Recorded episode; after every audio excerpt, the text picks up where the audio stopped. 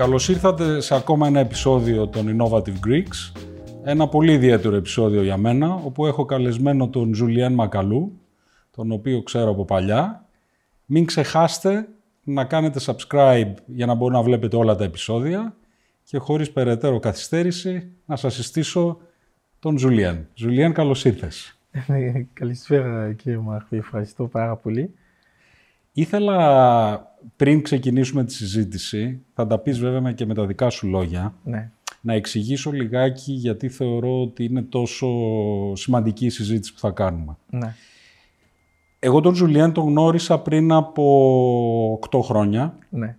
ε, όταν έμαθα ότι ένα παιδί το οποίο είχε έρθει από το Κονγκό ε, πριν από 12 χρόνια και ξεκίνησε κοιμώντας σε παγκάκια και γυρνώντας στην Αθήνα κατέληξε σε ένα σχολείο στην Κόνιτσα, όπου και αρίστευσε.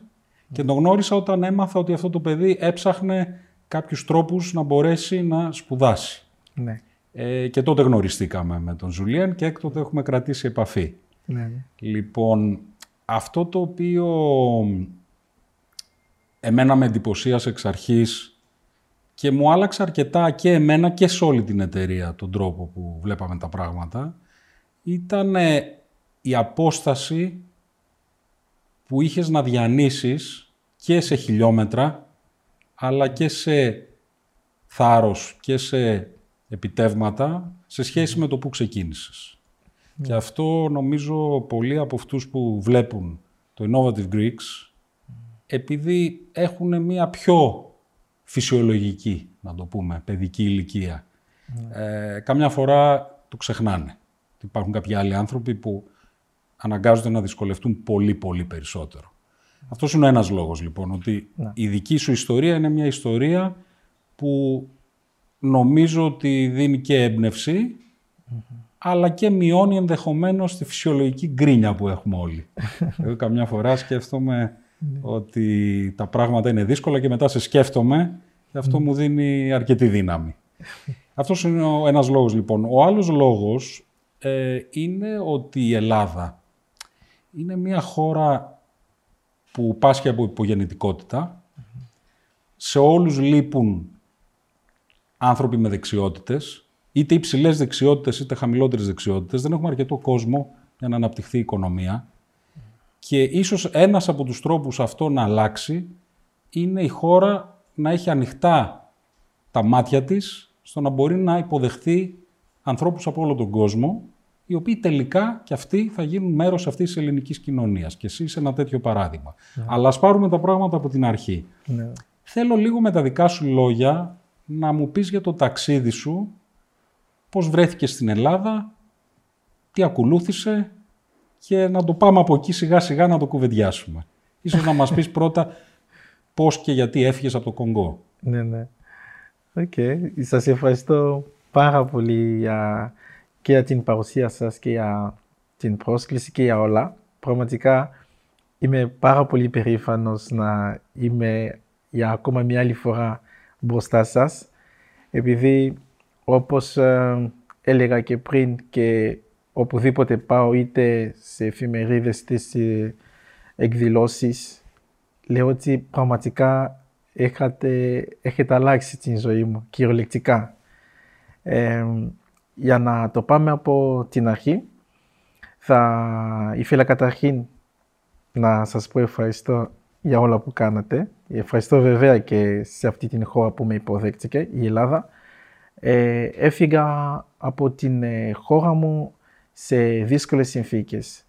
Υπήρχε εμφύλιο πόλεμος, το πόλεμο που είναι ακόμα μέχρι και σήμερα. Τώρα που μιλάμε πεθαίνουν χιλιάδες άτομα.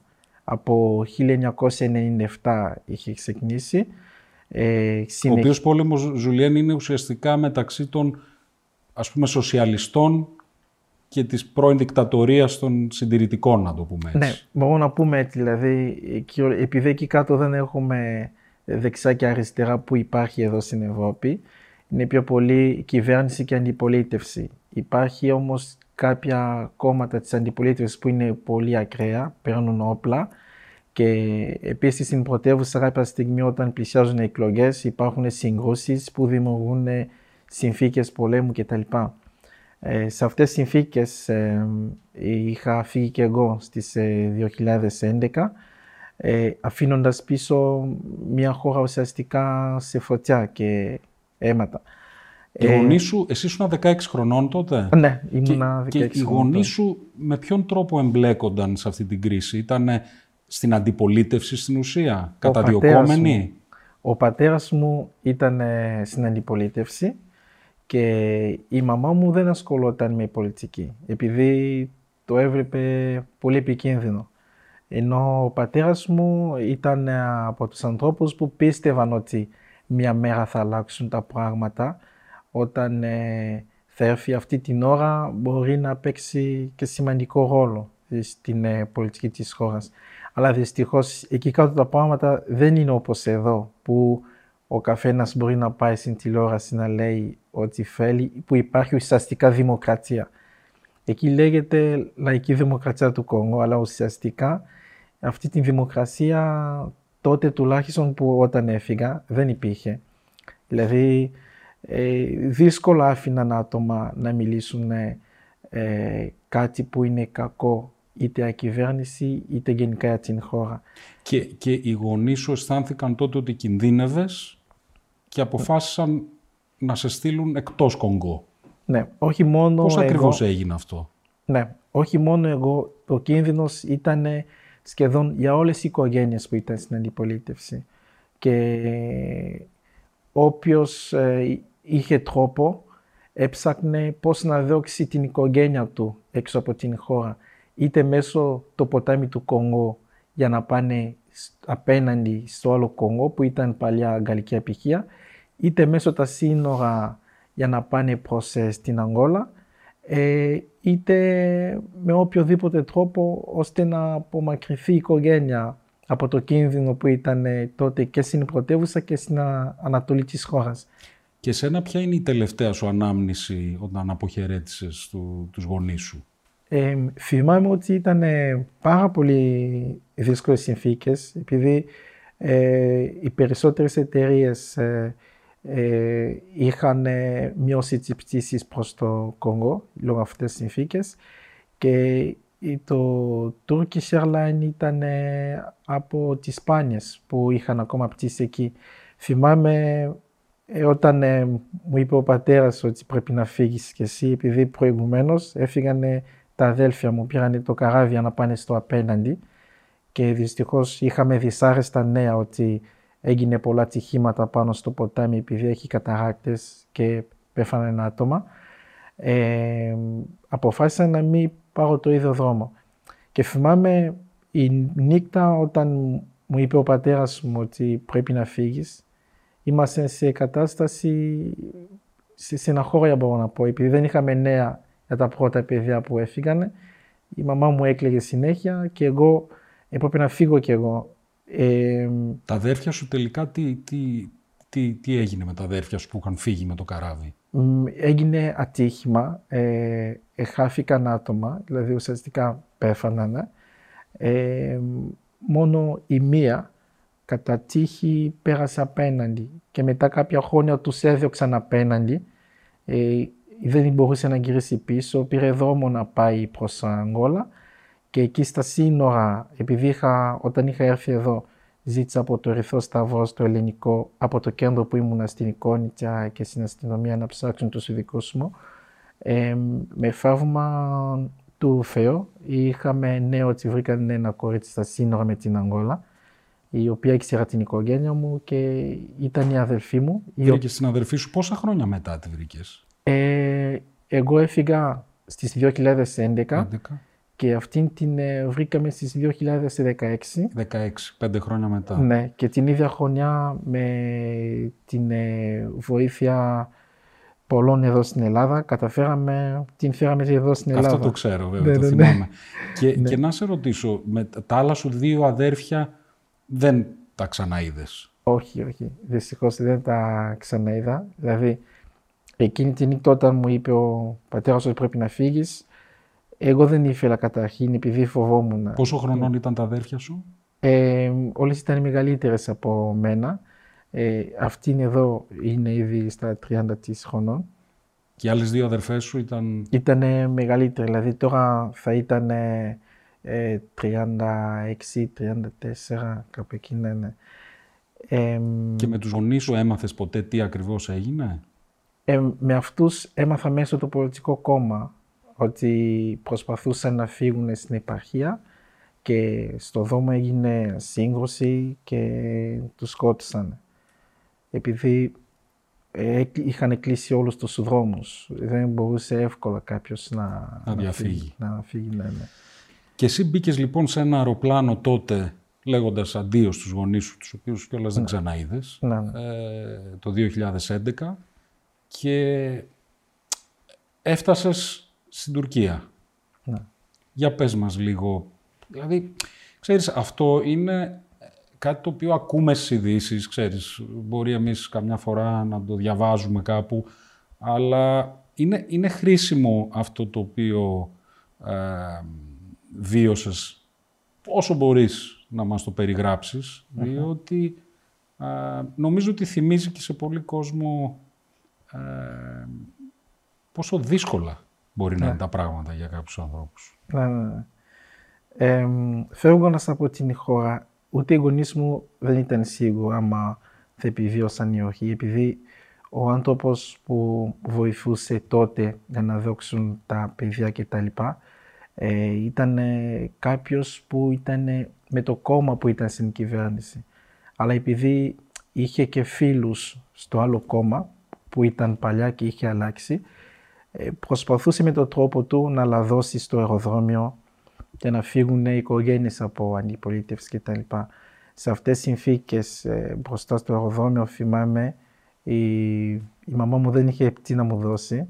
Μου έδωσε μια καινή διαθήκη που κρατάω ακόμα μέχρι σήμερα και ένα σταυρό που είχε στο λιμόνι. Και λάδωσε αυτό τον άνθρωπο, μπήκαμε στο αεροπλάνο, ουσιαστικά δεν ήξερα πού πάμε. Και καταλήξαμε στην ε, Τουρκία. Ε, το διαβατήριο που είχα, τώρα το, το λέω επειδή είναι αλήθεια, είναι ιστορία που δεν μπορώ να, να αλλάξω. Ήταν ένα πλαστό διαβατήριο του γιο του αλουνού και μου είχε δώσει. Και στην Τουρκία κατάλαβαν ότι ήταν ένα πλαστό διαβατήριο. Ε, άφησα να περάσουν όλους και ήμουνα, είχα μείνει μόνο εγώ με τον υπάλληλο και φώναξαν στα τηλέφωνο κάτι έπαιρνε και δεν τον απαντήσανε γρήγορα και με τα νεύρα της έβαλε μια σφραγίδα και μου πέταξε το διαβατήριο Πήγα εκεί, τα μάζεψα και προχώρησα. Βγαίνοντα, ε, συνάντησα κάποια άτομα που περίμεναν άλλους ανθρώπους. Ε, είχαν γράψει τα ονόματα κτλ. Και εγώ στο στόχος μου ήταν να ψάξω κάποιους από την χώρα μου. Και βρέθηκα με κάποιον που με, μου είπε ότι ήρθε να πάρει και άλλα άτομα εκεί στο αεροδρόμιο και του μίλησα και είχε, γνώρισε αυτό το κύριο που μου είχε βάλει στο, στο αεροπλάνο και μου λέει μην αγχώνεσαι θα πάμε σπίτι μου. Αυτός νόμιζε ότι είχα χρήματα. Η αλήθεια είναι ότι από όλη την οικονομία του πατέρα μου είχε βάλει χρήματα στη τράπεζα και μου είχε δώσει κάρτα βίζα. Αλλά φτάνοντας στο αεροδρόμιο στο Κονγκό για να λαδώσει, μας είχαν ζητήσει πολλά χρήματα και αυτός μου είπε: Δώσουμε την κάρτα με τους κωδικούς θα πάρω χρήματα να τους πληρώσω επειδή τώρα είναι δύσκολα τα πράγματα κτλ. Ε, αυτός δεν μου είχε επιστρέψει ποτέ αυτή την κάρτα και φτάνοντας στην Τουρκία... Δεν είχες τίποτα. Δηλαδή. Δεν είχα τίποτα, ναι. Αυτός με πήρε στο αεροδρόμιο, κατάλαβε μετά ότι δεν είχα τίποτα, ότι δεν μπορούσα να του πληρώσω ούτε νερό ούτε τίποτα. Είχα γίνει βάρος για αυτόν και έψαχνε τρόπος να με διώξει επειδή ήταν και χειμώνα, Νοέμβριο ήταν, τώρα το καταλαβαίνω ότι δεν μπορούσε να με διώξει εύκολα. Και πέρασα κάποιες μέρες στο σπίτι του, δεν ήμουν μόνος μου, ήταν και κάποια άλλα άτομα γνωστοί.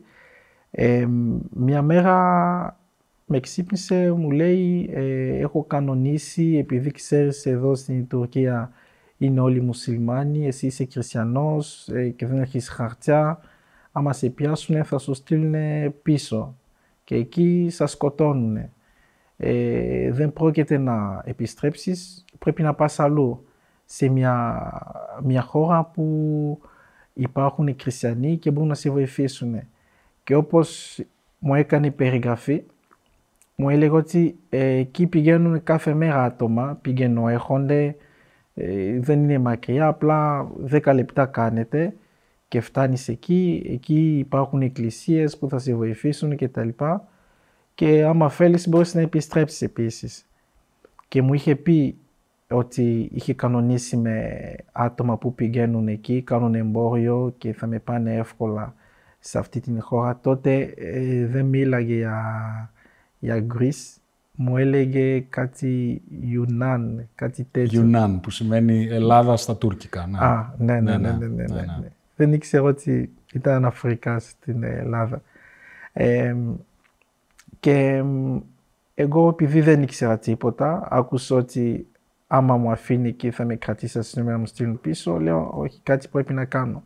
Και δεν καταλάβαινες και... δηλαδή σε εκείνη τη φάση ότι πας στην Ελλάδα. Ναι, δεν, ε, δεν το κατάλαβα. Να σε ρωτήσω περιέργεια, ήξερες οτιδήποτε για την Ελλάδα σε εκείνη για τη φάση; Για την Ελλάδα ε, είχα κάποιες πληροφορίες ε, από την Καινή Διαθήκη που διαβάζαμε στο σπίτι με τους γονείς μου κάποια στιγμή πριν να κοιμηθούμε. Ε, θυμάμαι από πρώτη φορά το διάβασα σε ένα κείμενο στην Καινή Διαθήκη λέει ότι όταν ε, έγινε Ανάσταση ε, οι μάρτυρες ήταν οι Έλληνας και οι Εβραίοι.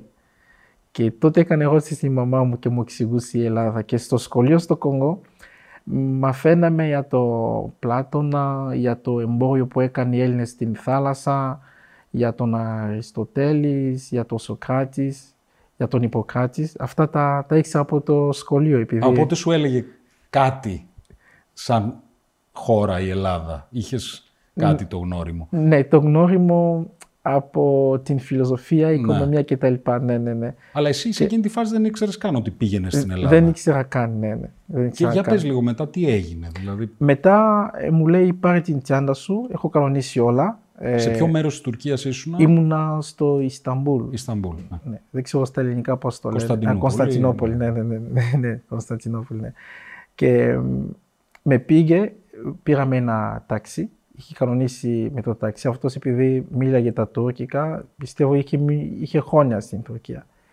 Και πηγαίναμε, πηγαίναμε, βγήκαμε από την πόλη, προχωρήσαμε, περάσαμε ε, τα δάση, περάσαμε κάποια χώρια κτλ. Με τα πόδια. Όχι, με το τάξι. Α, okay. ναι. ε, μέχρι ένα σημείο, δεν ξέρω ήταν φάρμα ή κάτι τέτοιο, αλλά ήταν τα σπίτια πολύ παλιά, δεν υπήρχαν κανένας, σαν το αφήσανε. Εγκαταλειμμένα. Εγκαταλειμμένα, ναι. ναι, ναι.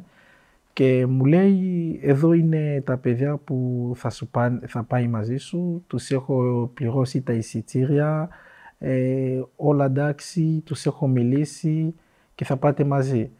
Ενώ ήταν, ε, εγώ το κατάλαβα μετά στην ότι, ότι ήταν ένα τρόπος για αυτός να, να με διώξει. Και μου άφησε εκεί, μου λέει να μπει σε αυτό το σπίτι, είναι εκεί μέσα. Του λέω, το σπίτι φαίνεται παλιό και δεν υπάρχει κανένα. Μου λέει, μπες εσύ θα συναντήσεις άτομα, είναι μέσα και εγώ σε περιμένω εδώ με το ταξί. Και μπήκα μέσα, ε, συνάντησα άτομα που ήταν όλοι από Ασία, από χώρες ε, ε, όπως ε, Συρία, Αφγανιστάν, Πακιστάν, δηλαδή δεν υπήρχε Αφρικανούς εκεί. Και μπαίνοντας μέσα είχα ακόμα το, το σταβό που μου είχε δώσει η μητέρα μου. Ναι. Και μπαίνοντας μέσα τρόμαξανε, με είδανε και κάποιοι με ρώτησαν στα αγγλικά ε, τι έκανε εκεί και τα λοιπά. Τους εξήγησα ότι μου έστειλε ένα κύριος ότι μίλησε μαζί σας και θα πάτε ταξίδι στο Ιούναν και τα λοιπά. Και μου λέει δεν το ξέρουμε, φύγε, φύγε από εδώ. Και βγήκα έξω να του πω ότι με έδωξαν τα παιδιά, δεν με θέλουν. Δεν υπήρχε πια. Α, έφυγες, ούτε αυτός ούτε το ταξί. Και εγώ δεν ήξερα πώς να επιστρέψω και θυμάμαι χιόνιζε επίσης. λέω εντάξει, να ξαναπώ στα παιδιά, άμα έχουν καλοσύνη, επειδή ήταν απόγευμα, να με κρατάνε εκεί έστω αύριο ή να με βοηθήσουν να καλέσω αστυνομία, να πω ότι χάθηκα, να μου πάνε κάπου, επειδή με το κρύο ε, δεν είχα ούτε χρήματα να αγοράσω ένα καλό μπουφάν και, και τα λοιπά. Ε, τα παιδιά αυτά ε, δεν με άκουσαν, δηλαδή με το που επέστρεψα, επειδή είχαμε δυσκολία σε γλώσσα, μίλαγαν λίγο αγγλικά και δεν μίλαγαν καθόλου γαλλικά, νόμισαν ότι ήμουνα κάποιος επικίνδυνο αυτούς. Και ξεκίνησαν οι με απειλές να με διώξουν επειδή δεν ήθελα, με τράβηξαν μέσα, ξεκίνησαν να με κτυπήσουν όλοι μαζί. Με, με κτύπησαν πάρα πολύ, ε, μέχρι ένα σημείο που είχα βγάλει αίμα στην μύτη και, και στα, στο δεξί αυτή επίσης ε, και είχα, είχα πληγές. Ε, δηλαδή στο σώμα μου μέχρι και σήμερα, άμα βγάλω τα ούγα θα δείτε υπάρχουν σημάδια. Κάθε σημάδι έχει μια ιστορία από πίσω. Ε, ήταν δύσκολες συνθήκες από την στιγμή που με κτύψαν πάρα πολύ και δεν είχα πια δύναμη ούτε να προστατευτώ ούτε να αντιδράω. Έπεσε έτσι κάτω ε, χωρίς λόγο, χωρίς τίποτα. Ένας από αυτούς, φαινόταν ήταν ο, ο πιο μεγαλύτερος, τους είπε εντάξει, όπως κατάλαβε εγώ, επειδή δεν, δεν ήξερα την γλώσσα τους. Όπως κατάλαβα ότι τους σταμάτησε, λέγοντας ότι θα πεθαίνει εδώ μόνος του, ε, εμείς θα φύγουμε. Ε, δεν θα... Μη συνεχίζετε, έτσι κι αλλιώς θα πεθαίνει εδώ μέσα. Και έτσι έγινε. Ε, εκείνη τη στιγμή σαν με πήρε λίγο ύπνο. Δεν είχα καταλάβει πώς, αλλά ξύπνησα ξαφνικά, ήμουνα μόνος μου και δεν υπήρχαν αυτά τα παιδιά. Και προσπάθησα να βγω από το σπίτι. Ε, παρατήρησα ότι υπήρχε ένα φως που προχώρησε σε ένα δρόμο. Και κατάλαβα ότι ήταν αυτά τα παιδιά έφευγαν και ξεκίνησα να τους ε, παρακολουθήσω από πίσω. Ε, κρυβόμουν πίσω από τα δέντρα και τα λοιπά, να μην καταλαβαίνουν ότι είμαι από πίσω, επειδή φοβόμουν να με χτυπήσουν ξανά. Μέχρι ένα σημείο από πολύ κρύο, ε, δεν μπορούσα πια να συνεχίσω. Και το ένα πράγμα που μου έκανε πραγματικά να σταματήσω, επειδή έβλεπα το φάνετό μου σε κάθε δευτερόλεπτο. Επειδή αλήθεια είναι ότι στο δρόμο ε, συνάντησα πολλά πτώματα στο δρόμο. Αυτή είναι αλήθεια. Και εκτός από αυτό, αυτά τα παιδιά περπατούσαν γρήγορα και εγώ ήμουνα και πεινασμένος και κουρασμένος και εκτυπημένος. Δεν μπορούσα άλλο. Μέχρι ένα σημείο αποφάσισα να σταματήσω ε, το μόνο άγχος που είχα ήταν να πεθαίνω στο δάσος. Επειδή μου ήρθε μια σκέψη ότι θα ήταν ίσως καλή απόφαση να έμεινα στο Κονγκό και να πέφανα μπροστά στην μάνα μου, αντί να πεθαίνω σε ένα άγνωστο τρόπο. Και δεν ξέρω άμα θα με βούνε ή θα σαπίσω όπως τα πτώματα που έβλεπα. Και σε αυτή τη στιγμή έκανα μια μικρή προσευχή και λέω αφήνω όλα στα χέρια του Θεού. Ε, πήρα την μικρή τσάντα που είχα, είδα κάπου σαν ένα βουνό από χιόνι και είπα να βάλω τσάντα, να κάθομαι έτσι, να κλείσω τα μάτια μου. Άμα ξυπνάω αύριο, εντάξει. Άμα δεν ξυπνάω, να ξέρω ότι είμαι καθαρός από την κάδια και έτσι θα φύγω. Και εκεί που πήγα να βάλω την τσάντα, τα πόδια μου επειδή είχα σαντάλια, δεν είχα παπούτσια. Ξέρετε, εμείς εκεί κάνει πολύ ζέστη και... Ναι, βέβαια. Ναι, ναι, ναι. ναι. Ε, εκεί που πήγα να βάλω την τσάντα μου, ουσιαστικά δεν ήταν βουνό από χιόνι. Υπήρχε ένα πτώμα κάτω και γκέμισε το χιόνι, έκανε σαν βουνό το χιόνιο. Ε, έβαλα τσάντα, απλά κάτι παράξενα ένιωθα μέσα μου. Ε, κάτι πολύ παράξενο. Ε, κοίταξα τυχαία επειδή είχα ένα κινητό που είχε φως εδώ μπροστά. Πιστεύω ήταν ένα Nokia κάτι τέτοιο. Ε, είδα ότι τα δάκτυλα μου ακούμπησαν ακριβώς τα χέρια του ανθρώπου που ήταν επιφερμένο εκεί. Δηλαδή έτσι στα δάκτυλα. Για μένα, σαν μικρό παιδί, ήταν η πρώτη φορά που πλησιάζω τόσο κοντά ένα πεθαμένο άνθρωπο. Και είχα τρομάξει πάρα πολύ.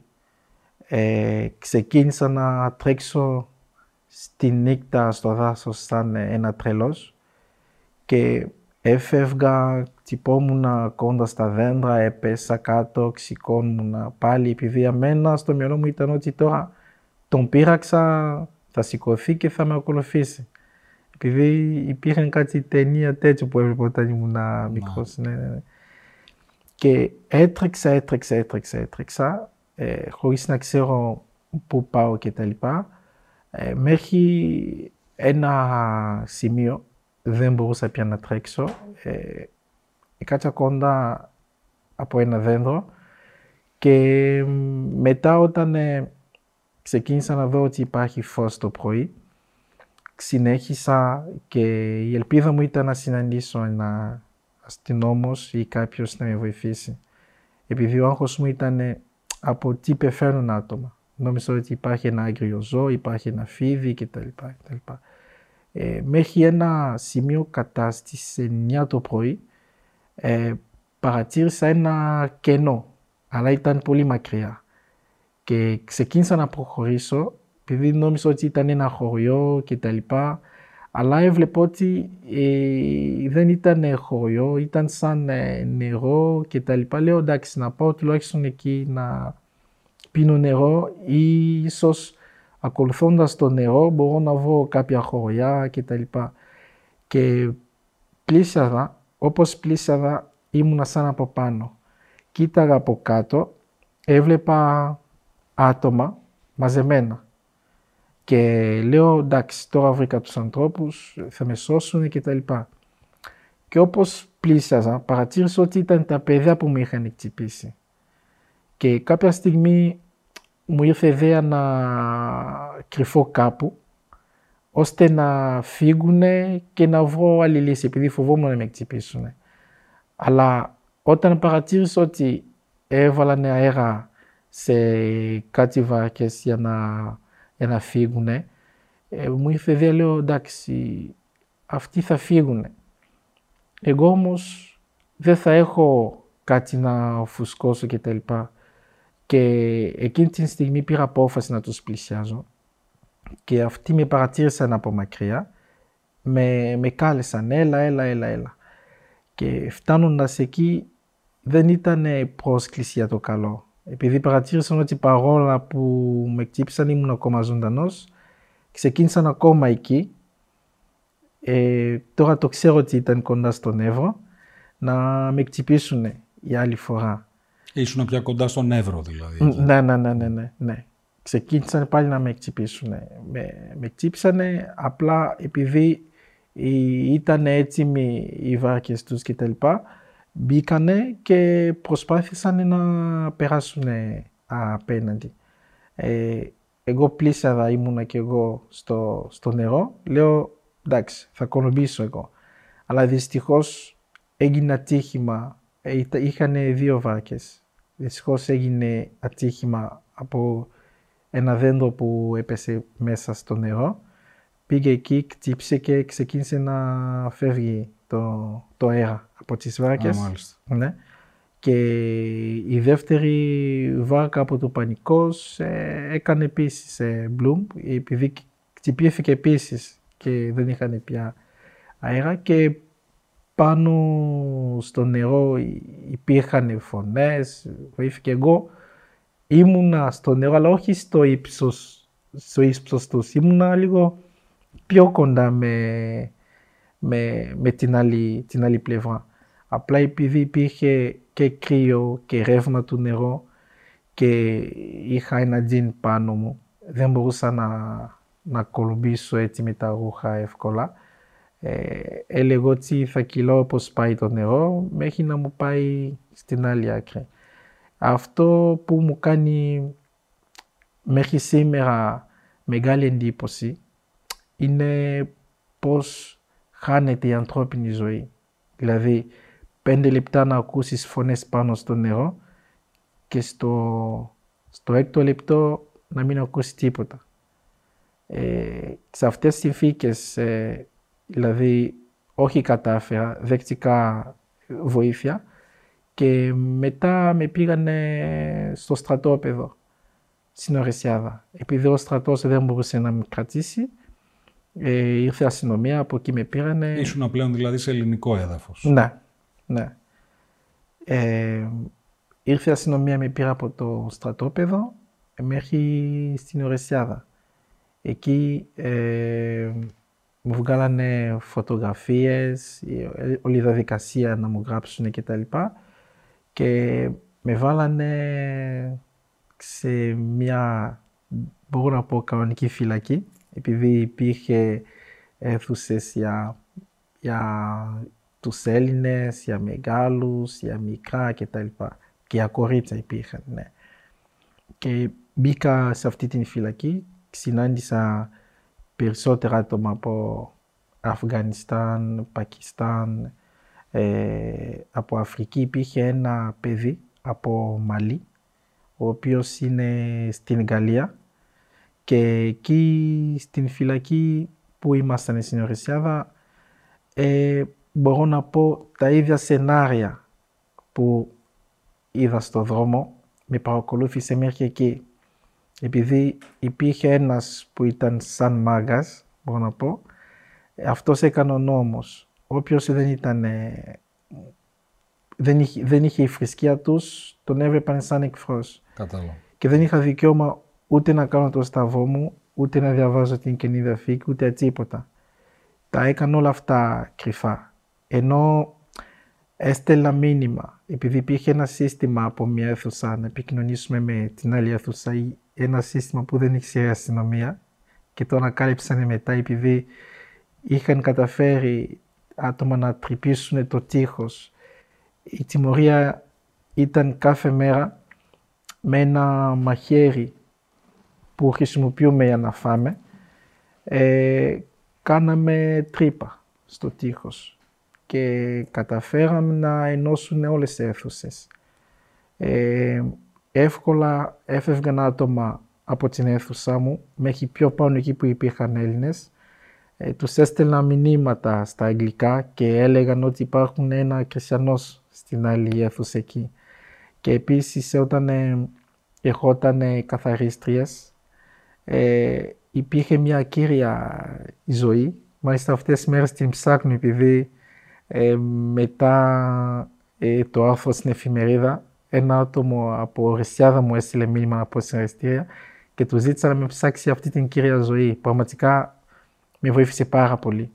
Ε, όπως με έβλεπε, ε, κάποια στιγμή έβγαλα, έβγαλα την μπλούζα μου και την έδειξα τις πληγές και προσπαθούσα στα αγγλικά, επειδή δεν μιλούσα αγγλικά, να της εξηγήσω ότι έχω πληγές και είμαι άρρωστος, τυπωμένος.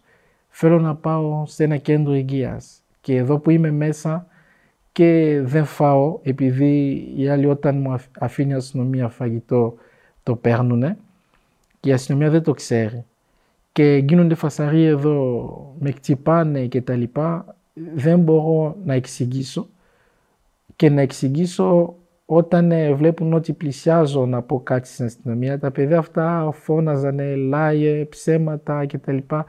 Για να νομίζει η αστυνομία ότι κάνω απλά γκρίνια, ενώ είναι αληθινά ναι. πράγματα, ναι.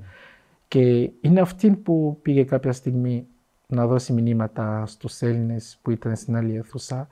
Από την φυλακή ε, με συμπαθούσαν, μου έστειλαν μηνύματα έτσι μέσω καθαρίστριας για να έχω δύναμη κτλ.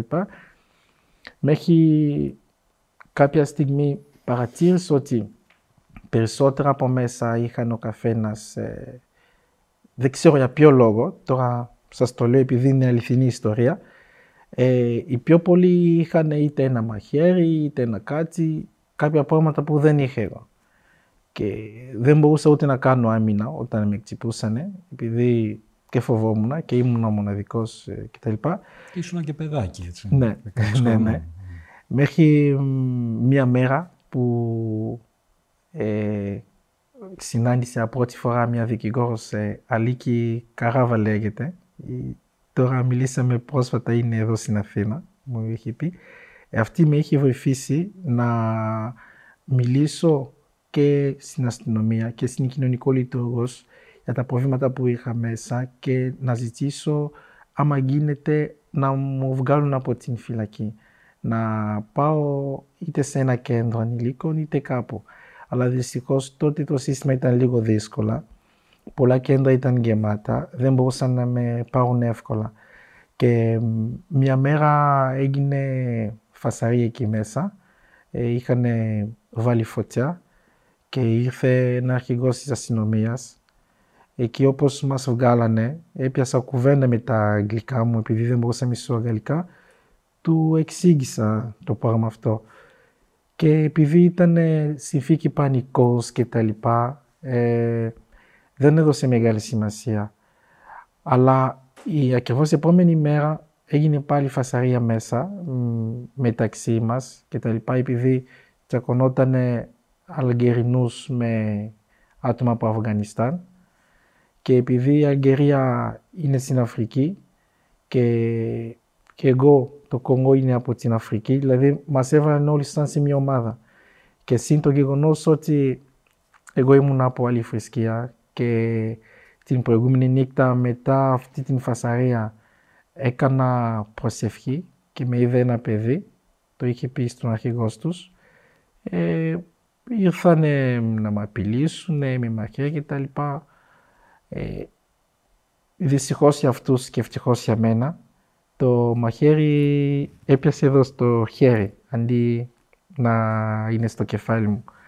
Ε, εκεί την μέρα αποφάσισα να, να μην συνεχίσω να είμαι εκεί.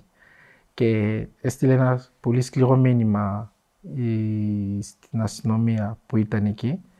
Του είπα ότι αισθάνομαι αδίκημα που έφυγα από πόλεμο και πέρασα όλα αυτά, με τσίπησαν και τα λοιπά και με βάλετε πάλι με άτομα που είναι από την χώρα των ανθρώπων που με ξυπούσαν όλο το δρόμο. Και επίσης δεν είμαι κλέφτης, δεν έκανα έγκλημα. Ε, για ποιο λόγο από Νοέμβριο μέχρι τώρα Φεβρουάριο είμαι εδώ στην ε, φυλακή. Και του είπα, επειδή δεν θέλετε να μου αφήνετε έξω ζωντανός, θα μου βγάλετε από την φυλακή νεκρός. Επειδή ξέρω με ποιο τρόπο θα αυτοκτονήσω. Επειδή εδώ μέσα υπάρχουν όλα, τα πάντα. Έχουν καφένα στο μαχαίρι, έχουν τα πάντα. Μόνο εγώ μπήκα σαν ένα άλογο χωρίς τίποτα. Και μου είπε εντάξει θα δούμε, θα δούμε και τα λοιπά. Μέχρι την στιγμή που η δικηγόρος βοήθησε πάρα πολύ, πραγματικά με βοήθησε πάρα πολύ κυρία Λίκη, ε, έκανε δυνατότητα, βρήκε μια κύρια στην ε, Αλεξανδρόπολη που είναι κοντά στην Ορεσιάδα. Ε, αυτή την κύρια είχε ένα κέντρο, ε, δέχτηκε να με πάρει και πήγα εκεί, έκανα κάποιες μέρες, αλλά οι συνθήκες ήταν πάρα πολύ δύσκολες. Επειδή δεν ξέρω αν είχε χρηματοδότηση ή όχι, τότε όλα αυτά δεν τα ήξερα.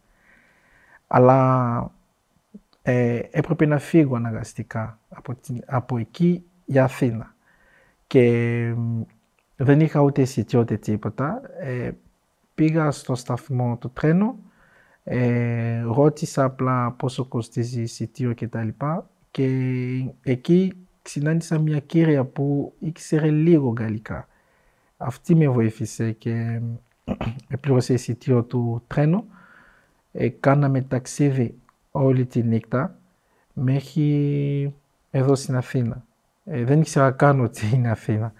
Απλά είδα άτομα να κατεβαίνουν και ε, ρώτησα σε ένα κύριο μου λέει Athens, Athens. Κατέβηκα κι εγώ. Ε, τώρα ξέρω πλέον που κατέβηκα, τότε δεν ήξερα. Απλά είχα ζητήσει που είναι η εκκλησία, μου έδειξαν και μου είπαν προχώρα πάνω πάνω, θα συναντήσεις πολλές εκκλησίες και ερχόμουν στην πρώτη εκκλησία δεν συνάντησα κάποιον. Στην ε, δεύτερη προχώρησα, προχώρησα όπου πήγαινα έψαχνα που είναι η εκκλησία. Μέχρι ε, συνάντησα μια εκκλησία, τώρα δεν θυμάμαι πώς λέγεται, αλλά είδε ένα παπάς και κατάλαβα ότι είναι ένα παπάς. Τον πλήσαρα, του μίλησα ε, στα αγγλικά, ε, προσπάθησα να με καταλάβει ότι είχα ανάγκη φαγητό κτλ. Μου έδωσε ψωμί, ε, μου έδωσε και ένα μπουκάλι νερό και έμεινε εκεί μέχρι το βραδάκι. Ε, δεν μπορούσα να μείνω εκεί μέσα, επειδή έπρεπε να κλείσουν η πόρτα.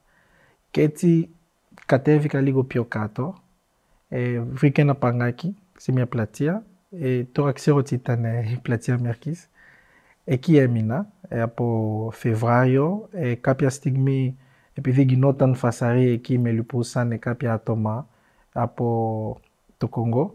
Με έπαιρνανε, με έβαλαν στα σπίτια τους για κάποιες εβδομάδες και μετά πάλι με έβγαλαν έξω μέχρι να βρεθεί κάποιον το επόμενο εθελοντής να με πάρει. Αλλά πέρασα περισσότερο χρόνο εκεί στα παγκάκια. Μέχρι κάποια στιγμή είχε γίνει μεγάλη φασαρή εκεί, ε, αχυρώσαν άτομα κτλ. Και ήρθε ε, ασθενοφόρο και αστυνομία κτλ. για να ελέγξουν χαρτιά κτλ. Και παρατήρησαν ότι στα χαρτιά μου είχα κάνει φυλακή στην Ορεσιάδα και ότι ήμουν ακόμα ανήλικος και ζήτησαν να με βοηθήσουν και μου καθοδήγησαν στην Ομόνια, στο Greek Council of Refugee. Εκεί συνάντησα μια κοινωνικός λειτουργός, Google λεγόταν.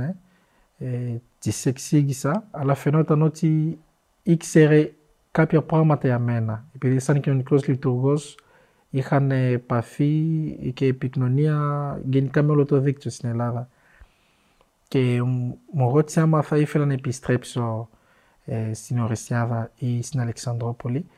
Ε, ξέροντας ε, όλο αυτό το κοινικό, δεν ήθελα καν να ακούσω αυτό το όνομα, επειδή για μένα ήταν σαν κάπου πέρασα πολλές δύσκολες συνθήκες. Και της είπα, δεν πρόκειται να επιστρέψω εκεί με τίποτα. Ε, καλύτερα να επιστρέψω έξω στο παγκάκι παρά να πάω εκεί. Και μου είπε εντάξει γύρισε και εμείς θα κάνουμε ένα, μια αίτηση στο Υπουργείο Προστασία του Πολίτη και θα περιμένουμε απόφαση. Και γύρισα πάλι έξω στο παγκάκι και τότε είχα καταφέρει με την βοήθεια του ένα κύριο που ήταν από το Κονγκό, γνώρισε τον πατέρα μου επειδή ήταν μαζί στην αντιπολίτευση και αυτός πρόσφυγας ήταν, αλλά είχε φύγει από νωρίς, τον συνάντησα στην Αθήνα ε, αυτός με γνώρισε, εγώ δεν, το, δεν τον γνώρισα, απλά από το όνομα. Ε, μου λέει είσαι ο γιος του Jean Pierre Λεωνέ. Μου λέει γνώρισε τον πατέρα σου και τα λοιπά. Με έχει βοηθήσει να αποκτήσω ένα νούμερο, το Vodafone ήταν, και αυτό το νούμερο είχα αφήσει στην Ομόνια. Είχα γυρίσει στα παγκάκια μέχρι μία μέρα. Ε, ήμουν ακόμα εκεί στο παγκάκι, κοιμόμουν, ε, ξυπάει το κινητό, ε, παίρνω στο τηλε, ε, σηκώνω το τηλέφωνο, ε, ήταν η κυρία Γκογκό. Μου λέει ότι ήρθε από το Υπουργείο απόφαση, θα πας στο κέντρο ανηλίκων ε, στην Εικόνιτσα. Και αύριο το πρωί, ε, έλα πολύ νωρίς, επειδή θα σε πάμε στα κτέλ. Τώρα το λέω τακτέ, αλλά τότε δεν, δεν ήξερα. Πριν, πριν συνεχίσεις με, ναι. το, με, με, με, την, με τη μετεκατάστασή σου στην Κόνιτσα, ναι. ήθελα λίγο να μου πεις κάτι το οποίο οι περισσότεροι δεν μπορούν νομίζω να το φανταστούν. Αλλά πώς αισθανόσουν, ήσουν ένας 16χρονος, ναι. ο οποίος έχασε την οικογένειά σου, έχασε το σπίτι σου, βρέθηκε σε συνθήκες προσδόκητα σκληρές. Δεν ξέρω αν το περίμενες. Περίμενες ότι θα βρεις κάτι Όχι. τέτοιο; Με τίποτα. Δηλαδή, καθόλου έτσι. Με τίποτα, ναι. Λοιπόν, βρέθηκες δηλαδή να κυκλοφορείς σαν ένας κοινός εγκληματίας ή ένα εγκαταλειμμένο παιδί. Μέσα σε μια πόλη που δεν καταλάβαινες τη γλώσσα. Π- π- Όσο μπορείς να θυμηθείς πώς αισθανόσουν. Και τι σου έδινε δύναμη. Η αλήθεια είναι ότι μέσα μου ε, αισθανόμουν την αδικία του κόσμου και επίσης από μέσα μου είχ- είχα αντιλαμβάνει ε, πως τα πράγματα δεν παραμένουν. Από μία μέρα είχα τους γονείς και ένα σπίτι δικό μου, ένα κρεβάτι δικό μου από την α- δηλαδή μία μέρα στην άλλη έχασα όλα και βρισκόμουν α, χωρίς τίποτα και μ, με τόσες δυσκολίες που πέρασα αισθανόμουν ότι δεν δέχτηκα βοήθεια από κανένα. Ε, εκτός από αυτό οι συνθήκες εκεί και στην Ορεστιάδα και στην πλατεία Μέρκης το πέρασα στο χειμώνα που δεν υπάρχει στην πατρίδα μου για μένα μέσα μου ήξερα ότι μια μέρα θα πεθαίνω και μπορεί να είναι σύντομα. Επειδή είχα ακόμα πληγές πάνω μου και χωρίς ε, να έχω ιατρική φροντίδα ε, είχαν ξεκινήσει κάποιοι να σαπίσουν και τα λοιπά να μυρίσουν ασχήμα. Α, είχες μολύνσεις. Ναι, ναι. Και επίσης εμ, έφαγα από τα σκουπίδια. Δηλαδή δεν είχα χρήματα να αγοράσω ψωμί. Ε, πήγαινα ό,τι έβρισκα στα σκουπίδια, τα έφαγα και νερό έπινα από το νερό που χρησιμοποιούν να ποτίζουν τα ρούχα ή τα, τα λουλούδια εκεί στην πλατεία. Όταν ε, το βαδάκι ή το πρωί άνοιξαν οι βρύσεις να ποτίζουν ε, τα λουλούδια εκεί, ε, τότε πήγαινε και εγώ έπινα το νερό. Αλλά ε, από το σχολείο ήξερα ότι βάζουν χημικά μέσα για να μεγαλώσουν τα φυτά κτλ. Εγώ όπως τα έπινα ήξερα ότι κάνω κακό στον εαυτό μου αλλά δεν είχα μια άλλη επιλογή. Περίμενα το φάνατό μου σε κάθε λεπτό. Επίσης εκεί που κοιμόμουν στα παγκάκια χωρίς να πω τα κακιά που υπάρχει και η ανασφάλεια που υπάρχει κάθε μέρα γινόταν φασαρία. Και ήταν ένα κύκλο που γινόταν ε, όλα πολλά. Δεν θέλω να πω με λεπτομέρειες, αλλά Ναι, ναι. καταλαβαίνετε, γινόταν πολλά. Και οι- τότε οι συνθήκες επίσης στην Ελλάδα δεν ήταν ε, καλή, καλές. Με την υποδοχή των μετανάστων υπήρχαν κάποια άτομα που για κάποιους λόγους ίσως είχαν και δίκιο, δεν δεχόταν τους μετανάστες. Υπήρχαν κάποιοι που τους δεχόταν αλλά δεν μπορούσαν να κάνουν πολλά επειδή και δεν είχαν, η Ελλάδα είχε οικονομική χρήση. Ε, προσωπικά προσπάθησα να σταματήσω πάνω από 10 άτομα στο δρόμο. Ήθελα απλά να τους ζητήσω νερό. Αλλά με τον τρόπο που μίλαγα στα γαλλικά, οι περισσότεροι δεν είχαν υπομονή να μου ακούσουν ε, τι θέλω. Και με κοίταγαν, έλεγα μία λέξη, δύο λέξεις, έφευγαν. Ενώ ίσως ήταν καλοί άνθρωποι να με βοηθήσουν, αλλά επειδή ο κόσμος ήταν σε αυτές τις συνθήκες, δεν υπήρχε εμπιστοσύνη, υπήρχε οικονομική κρίση, υπήρχε πολιτική κρίση, μπορώ να το πω, με το μεταναστευτικό, ε, ήταν πολύ δύσκολα. Και από πολλές πλευρές περίμενα το θάνατό μου. Έλεγα, άμα δεν πεθαίνω από το νερό που πίνω και από τα πράγματα που τρώω από τα σκουπίδια, θα με μαχαιρώσουν μια νύχτα και θα πεθαίνω. Και μ, μέσα μου όμως ήθελα να είμαι έτοιμος να πεθαίνω. Με ποιο τρόπο δηλαδή θεωρούσε ότι μπορείς να είσαι έτοιμος; Ναι, δηλαδή έκανα προσευχή κάθε μέρα και μπορώ να πω κάθε ώρα.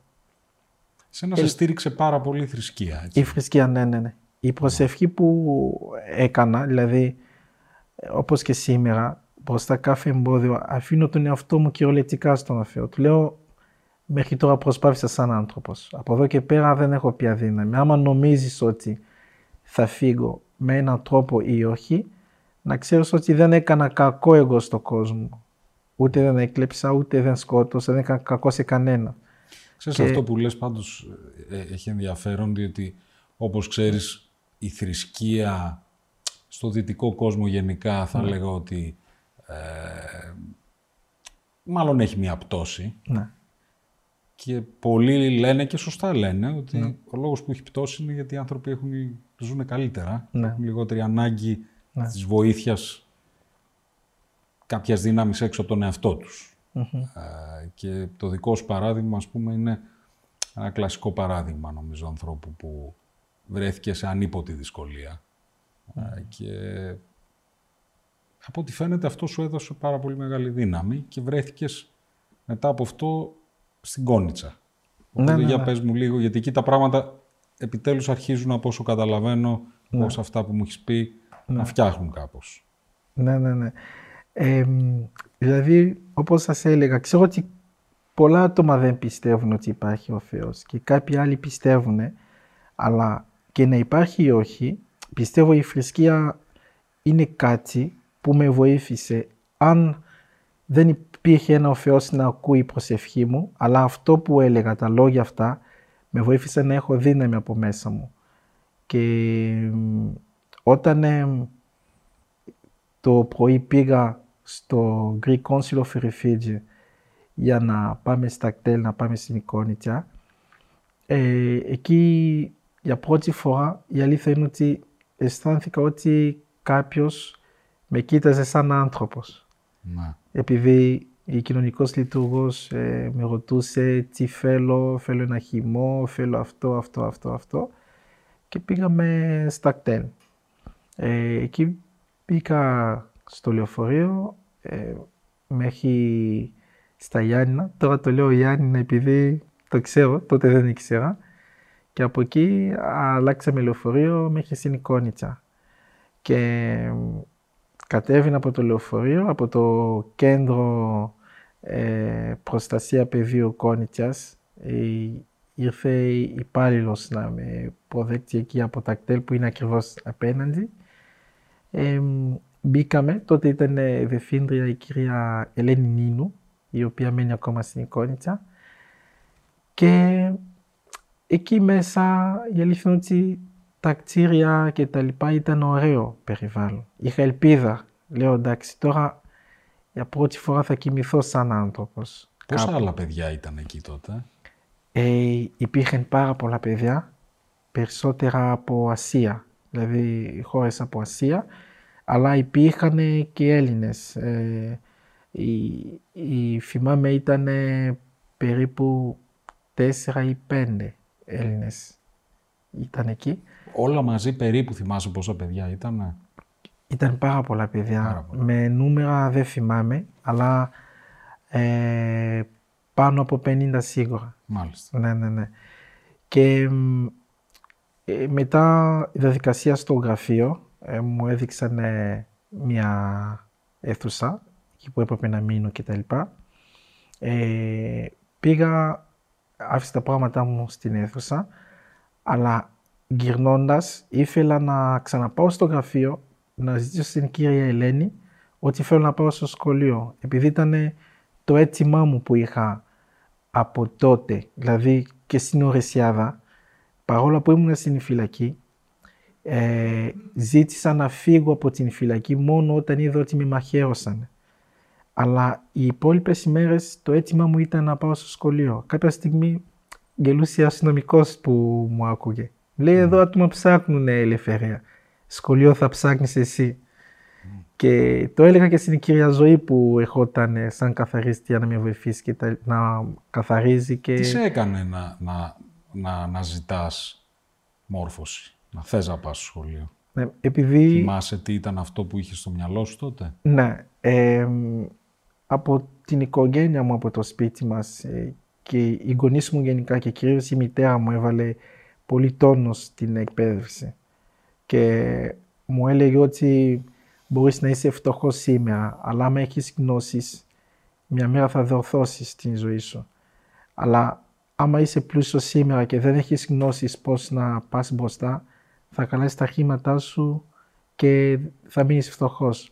Οπότε μου έλεγε η εκπαίδευση είναι αυτό που κάνει κάποιος να είναι άνθρωπος ουσιαστικά. Και αυτά από μικρός τα πίστευα Και επειδή είχα αφήσει όλα πίσω, ε, ήξερα από μέσα μου ότι μόνο με την εκπαίδευση θα γίνω κάποιος σπουδαίος μια μέρα και μέσα αυτό θα μάθω ένα επάγγελμα για να ξεκινήσω μια καινούργια ζωή τώρα που βρίσκομαι μόνος μου, χωρίς συγγονείς, χωρίς τίποτα. Και από την φυλακή τα ζήταγα, αλλά δυστυχώς δεν μπορούσα να πάω σχολείο. Εσύ τότε και... είχες ήδη αποφασίσει ότι είμαι μόνος μου. Τότε... Πώς αισθανόσουν, αισθανόσουν ακόμα παιδί, αισθανόσουν πλέον ότι είσαι όχι. ενήλικας, πώς αισθανόσουν. Όχι, όταν ήμουν, όταν ήμουν όταν έφτασες φυλακή. πια στην Κόνιτσα δηλαδή. Ναι. Όταν ήμουν στην ε, φυλακή, η αλήθεια είναι ότι ε, άμα έχουν ακόμα στοιχεία αστυνομία, θα παρατηρήσουν ότι στο τηλέφωνο τους, όταν μας έλεγαν να πάμε σε μια αίθουσα που είχε τηλέφωνο, όποιος ήθελε να τηλεφωνήσει, θα δουν ότι κάθε μέρα πάταγα ένα νούμερο μόνο. Όλα αυτές τις τρεις μήνες που έκανα. Προσπαθούσα να καλώ την μαμά μου. Ε, επειδή ήθελα να, να της πω να ηρεμήσει, ότι δεν πέφανα, είμαι ζωντανός. Και επειδή δεν μπορούσα να βρίσκω κανένα, είχα αυτό το άγχος και δεν ήξερα ακόμα ότι είμαι μόνος μου. Σκεφτόμουν ότι επειδή ήταν το πλάνο των γονιών μου ότι να μας εδόξουν και μετά θα φύγουν και εκείνοι, οπουδήποτε θα βρισκόμαστε, θα αγοράσουμε ένα σπίτι ναι, ήλπιζες ότι θα μπορέσεις ναι. να τους ξαναδείς. Ναι, ναι, ναι, ναι. Και δεν δε, δε, δεν ξανά άκουσες τη μητέρα σου ούτε στο τηλέφωνο. Ούτε στο τηλέφωνο. Ε, το έμαθα μετά.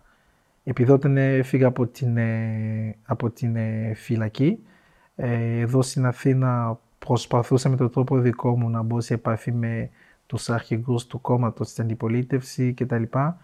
Ε, αυτή η προσπάθεια την κατάφερα ε, όταν ήμουν στην Εικόνιτσα κτλ. Ε, μέχρι τότε είχα ακόμα μια μικρή ελπίδα. Αν και ο κύριος που συνάντησα στην Αθήνα μου ανέφερε ότι ε, τους σκότωσαν όλους κτλ. Εγώ είχα ακόμα μια ελπίδα. Και μέχρι σήμερα που μιλάμε ε, είναι θέση του Θεού, ξέρω όπως έγιναν τα πράγματα αλλά αισθάνομαι κάποια στιγμή ότι είμαι μόνος μου, αλλά κάποια στιγμή αισθάνομαι ότι δεν είμαι μόνος μου. Και αυτή την ελπίδα ε, είχα και όταν ε, έκαν, πήγα στην εικόνιτσα, στο μυαλό μου ήταν ότι μια μέρα θα μάθει η μαμά ότι ε, πήγε ένα σχολείο κτλ. Όλα αυτά τα είχα στο μυαλό μου. Και φεύγοντα από το δωμάτιο που μου είχαν δείξει για να πάω στο γραφείο να ζητήσω να πάω στο σχολείο, στο διάδρομο συνάντησα ένα παιδί που ήταν μαζί μου στην Ορεσάδα στην φυλακή. Ήταν αυτός που με βασάνισε πάρα πολύ εκεί μέσα και ο είδος που με, με μαχαίωσε στην φυλακή. Όταν τον είδα, λέω «Φέ μου, η κόλαση συνεχίζει. Νόμιζα ότι άλλαξα, αλλά θα συνεχίζουν τα πράγματα. Ε, μέχρι τη στιγμή που πήγα στο γραφείο, ε, ανέφερα στο γραφείο ότι υπάρχει εδώ μέσα ένα παιδί που με πείραξε τότε και φοβάμαι να μου κάνει αυτό, αυτό, αυτό. Ε, από το γραφείο εκεί τον κάλεσαν, μου ζήτησε συγγνώμη. Ε, μου είπε εδώ δεν είμαστε πια στην φυλακή, τα πράγματα είναι αλλιώς κτλ. Και μετά δέχτηκα με πολύ δυσκολία να μείνω εκεί μέσα και βγήκα την επόμενη μέρα. Άκουσα το καμπάνι από εκκλησία, ήθελα να πάω στην εκκλησία και ζήτησα σε ένα κύριος ε, που είναι η εκκλησία, μου λέει η εκκλησία να περιμένει σε Κυριακή, αυτό που κάνουν δεν θα το καταλαβαίνεις. Ε, ήταν εξπερινό πιστεύω, ναι, κάτι τέτοιο, ναι. Και μετά την Δευτέρα όταν ε, μου έδειξαν το δικηγόρο του Ιδρύματος, η κυρία Χρυσούλα Τσιρόνη, ε, σε αυτήν έκανα αίτηση μετά την συνέντευξη που έδωσε εκεί να καταλαβαίνει ποιος είμαι και τι κάνω κτλ. Της είπα ότι θέλω να πάω στο σχολείο και μου είπε ότι πρέπει να μάθεις πρώτα ελληνικά και θα μιλήσουμε με την διευθύντρια και με πήγε μέχρι στο γραφείο της η διευθύντρια και της είπε στα ελληνικά τότε, εγώ δεν ήξερα, ότι το παιδί θέλει να πάει στο σχολείο. Ε, η αλήθεια είναι ότι πριν από μένα πολλά παιδιά είχαν κάνει έτσι για να πάνε στο σχολείο. Αλλά δεν κατάφεραν. Ε, επειδή μία δεν ήξεραν γλώσσα, μία άλλη ήταν πολύ δύσκολο να τους δεκτούν στο σύστημα κτλ. Αλλά η Δεφύντρια τώρα το καταλαβαίνω να μην μου κάνεις συναχωρημένος.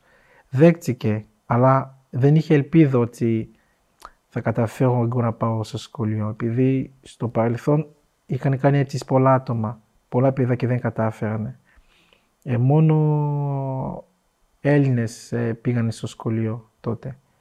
Ε, η αλήθεια είναι ότι εγώ τους λάτρευα τότε που έβλεπα τον Νίκο ε, και άλλα τα παιδιά, ο Τάσος να πήγαινε στο σχολείο. Πολλές φορές ε, πήγαινα από πίσω του ιδρύματος να τους καλωσορίσω όταν ε, γυρνόταν από το σχολείο. Mm.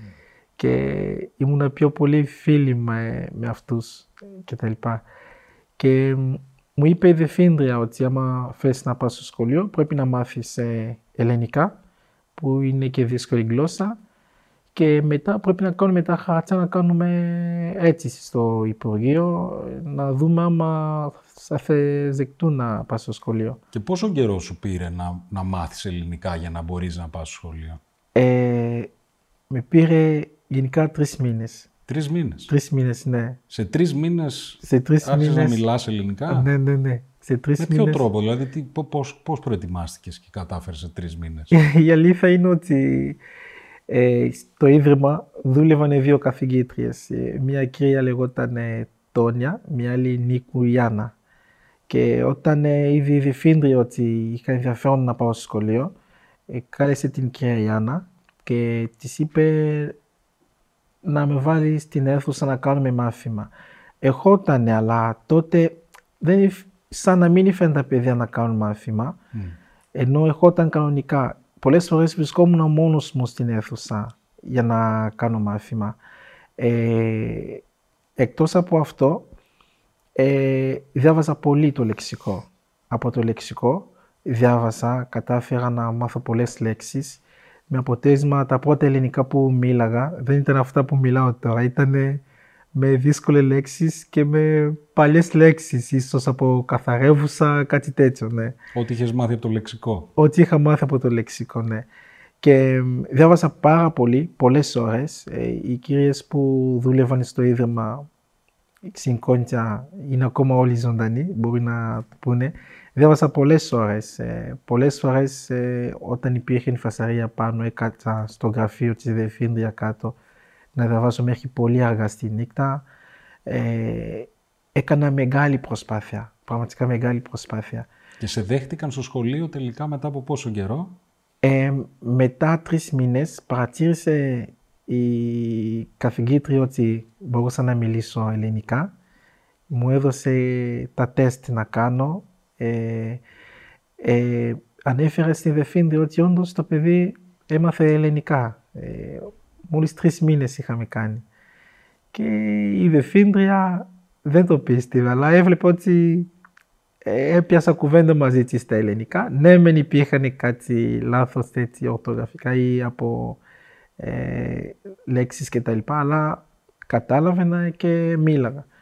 Ε, τότε λέει εντάξει, αφού κατάφερα να μιλήσει ελληνικά, να κάνουμε μια προσπάθεια. Και κάθισε την δικηγόρος, ε, έκανε τα χαρτιά, έστειλανε έτοιμα στα Γιάννηνα και μετά στο Υπουργείο και έκατσα, περίμενα και ευτυχώς σαν ένα φαύμα σε σειρά μου ήρθε μια θετική απάντηση.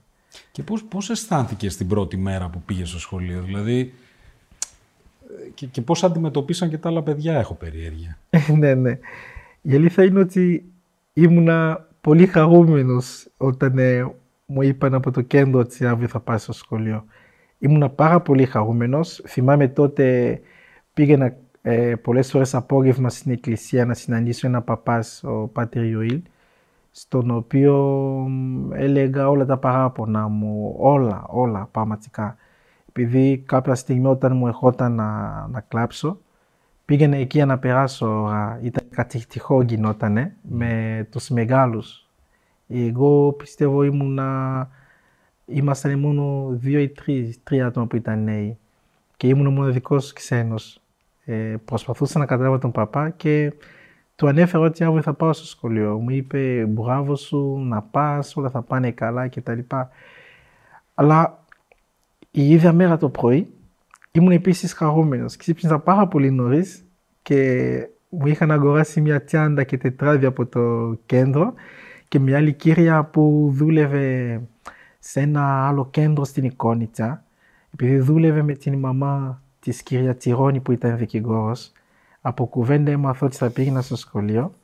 Ε, η μαμά της κυρία Τσιρόνης και αυτή την κυρία λέγεται Εύη, ε, κατάφεραν και με πήραν κάτι τετράδια, στυλό κτλ. Και, και μου το έφεραν εκεί στην υπότα του κέντρο. Με αυτά ήμουν πάρα πολύ χαρούμενος ακόμα και πήγαμε στο Λύκειο με την άλλη κυρία, η κυρία Τόνια. τα παιδιά ήταν προετοιμα, ε, προετοιμασμένοι ότι θα έχετε ένα ξένο παιδί. Ε, τους είχε πει ο Δεφιλής στο σχολείο. Εγώ δεν ήξερα. Ε, Μπαίνοντας στο Λύκειο στην Υπότα, ε, είδα τα παιδιά και ήρθαν δύο αδέλφια, ο Αλέξη Ρεμπέτσης και ο αδελφός του, επειδή είναι δίδυμα, ο Ντένις Ρεμπέτσης. Σήμερα έχουν γενέφλια επίσης και τα δύο. Να ζήσετε παιδιά, να ζήσετε. ναι, ναι.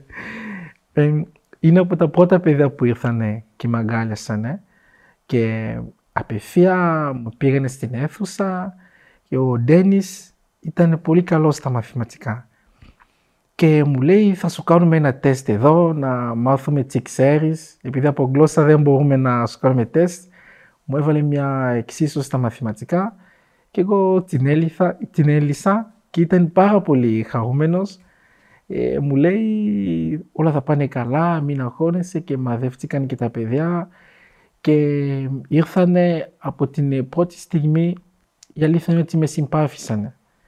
Επειδή τα μαλλιά μου όταν μεγαλώνουν γίνουν σγουρά και όταν μου έπιασαν στα μαλλιά και τα λοιπά, ε, μετά μπήκα κανονικά στην αίθουσά μου, επειδή ήταν πρωί, πρωί όλα ήταν μαζεμένα. Άρα είχες μια θερμή υποδοχή, δεν, δεν αντιμετώπισες ρατσισμό ή Όχι. αρνητικά. Αυτό, ξέρεις, αυτό μου δίνει μεγάλη χαρά, γιατί ναι. ξέρεις, και εμείς αναρωτιόμαστε καμιά φορά. Ναι, ναι, ναι.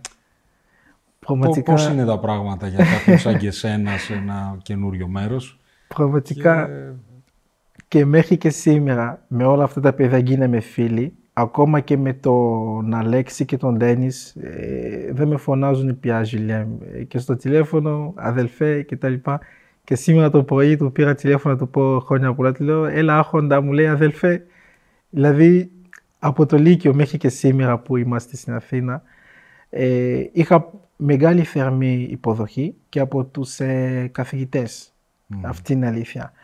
Ε, όταν μπήκα στην αίθουσα, τότε κατάλαβα ποια παιδιά είναι από την αίθουσα μου, ποια ήταν από τη μεγαλύτερη τάξη, επειδή πήγα στο πρώτο λυκείο. Και εκεί στην αίθουσα υπήρχε ένα παρουσιολόγος, ο, ο Γιάννης και η Χαρά ήταν από τα καλύτερα παιδιά που συνάντησε εκεί. Ήταν οι καλύτεροι μαθητές. Ναι, μεν όλα ήταν πολύ καλά παιδιά.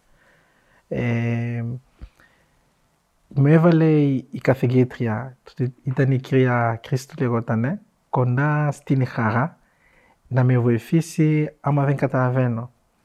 Και μου είπε η καθηγήτρια να αντιγράψω ό,τι γράφει η χαρά. Και ξεκίνησε μάθημα όταν ξεκίνησε το μάθημα δεν την κατάλαβα και ξεκίνησε τα συναχώρια μου. Συναχωριόμουν, κάποια στιγμή έκλαιγα κρυφά και όλη την ελπίδα μου είδα ότι τώρα θα καταλήξω πάλι στο δρόμο. Επειδή το μεγάλο φόβο μου μέχρι και σήμερα που σας μιλάω είναι να βρίσκομαι ξανά στα παγκάκια. Και όταν πήγα στο κέντρο, μου είπαν ότι θα είμαι εκεί μέχρι τα 18. Όταν κλείνω 18, πρέπει να φύγω από το κέντρο. Και το άγχος μου ήταν, τώρα που ήρθα, μετά θα φύγω, πού θα φύγω, πού θα πάω. Και ήθελα οπωσδήποτε να πάω στο σχολείο, να μάθω κάτι, να προσπαθήσω από μόνος μου να ξεκινήσω να βρω ψωμί από την προσπάθεια μου. Και όταν μπήκα στην αίθουσα πρώτη φορά, μίλαγε η καθηγήτρια και ήταν πάρα πολύ καλή με μένα, αλλά δεν την κατάλαβε. Δεν μπορούσα ούτε να της πω ότι δεν σας καταλαβαίνω, επειδή μίλαγε και πολύ καλά ελληνικά, ήταν καθηγήτρια ε, της ε, έκθεση κτλ. Ε, μου ήρθε στεναχώρια. Έκλαιγα κρυφά και κάποια στιγμή δεν μπορούσα να τα κρατήσω. Έβγαινε κάτι σταγόνα στα μάτια, ε, τα σκούπιζα πολύ γρήγορα, μην με καταλαβαίνει. Δηλαδή, ε, λεγόταν, γκέλαγαν τα παιδιά για άλλα πράγματα και εγώ γελούσα απλά να φανεί ότι είμαι εντάξει, αλλά μέσα μου δεν ήμουν. Ε, η στεναχώρια μου ήταν που δεν μπορούσα να καταλάβω. Ένος όπως τόσο καιρό που έμαθα ελληνικά δεν έκανα τίποτα. Δεν θα καταφέρω να τελειώσω το Και πόσο καιρό σου πήρε μέχρι να αισθανθείς ότι μπορείς ναι. να συμμετέχεις κανονικά και να... ίδια μέρα ε, γυρνούσα στο κέντρο, έκλαιγα στο δρόμο. Πραγματικά επειδή ήμουν πλέον μόνος μου. Ανέβαινα αυτό το βουνό μέχρι να πάω στο κέντρο, έκλαιγα. Θυμάμαι ότι ερχόταν αυτοκίνητο της αστυνομία, με είδαν σε αυτήν την κατάσταση, σταμάτησανε, με ρώτησαν γιατί κλαις. Εγώ της είπα όχι από μόνος μου, από τα συναχώρια, σκέφτομαι την οικογένεια μου, γι' αυτό κλαίω, δεν με πείραξε κανένας. Και πήγα στο κέντρο, δεν είχα φάει εκεί την ημέρα, επειδή δεν είχα όρεξη, Πήγα στο δωμάτιο, δεν μπορούσα, λέω εντάξει τώρα τι θα γίνει μετά, θα καταλήξω πάει στο δρόμο. Έκλαιγα, έκλαιγα, προσπάθησα να κάνω προσευχή μόνος μου στο δωμάτιο, δεν μπορούσα.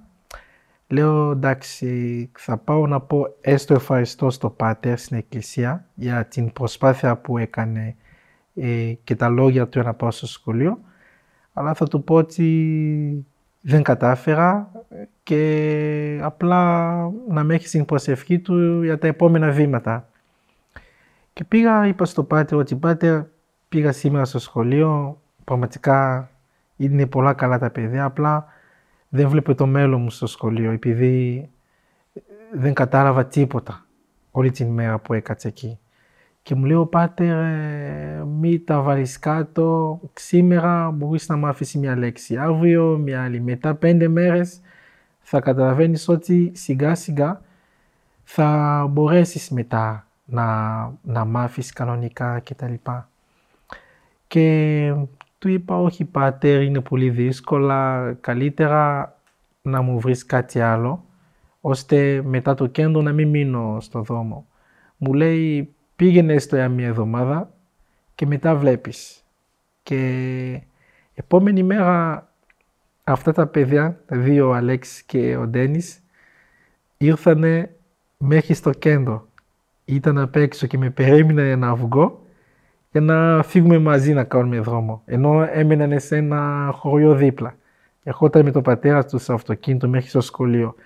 Αλλά από τότε που με συνάντησαν, ο πατέρας τους τους έφερε μέχρι Κόνιτσα, στο κέντρο της Κόνιτσα και με τα πόδια πηγαίναμε μαζί μέχρι στο σχολείο επειδή ήθελαν να κάνουμε παρέα στο δρόμο. Και περπατώντας ε, συζητάγαμε για διάφορα πολλά πράγματα. Στα ελληνικά; Ε, και στα αγγλικά. Μίλησε ο Αλέξης αγγλικά, ναι. λίγο αγγλικά και ο Ντένις ήξεραν κάτι στα αγγλικά. Ε, έτσι ήταν λίγο από με τα χέρια εξηγόμουν τα πράγματα. Και πήγαμε μέχρι στο σχολείο. Ε, πάλι η δεύτερη μέρα πολύ δύσκολα.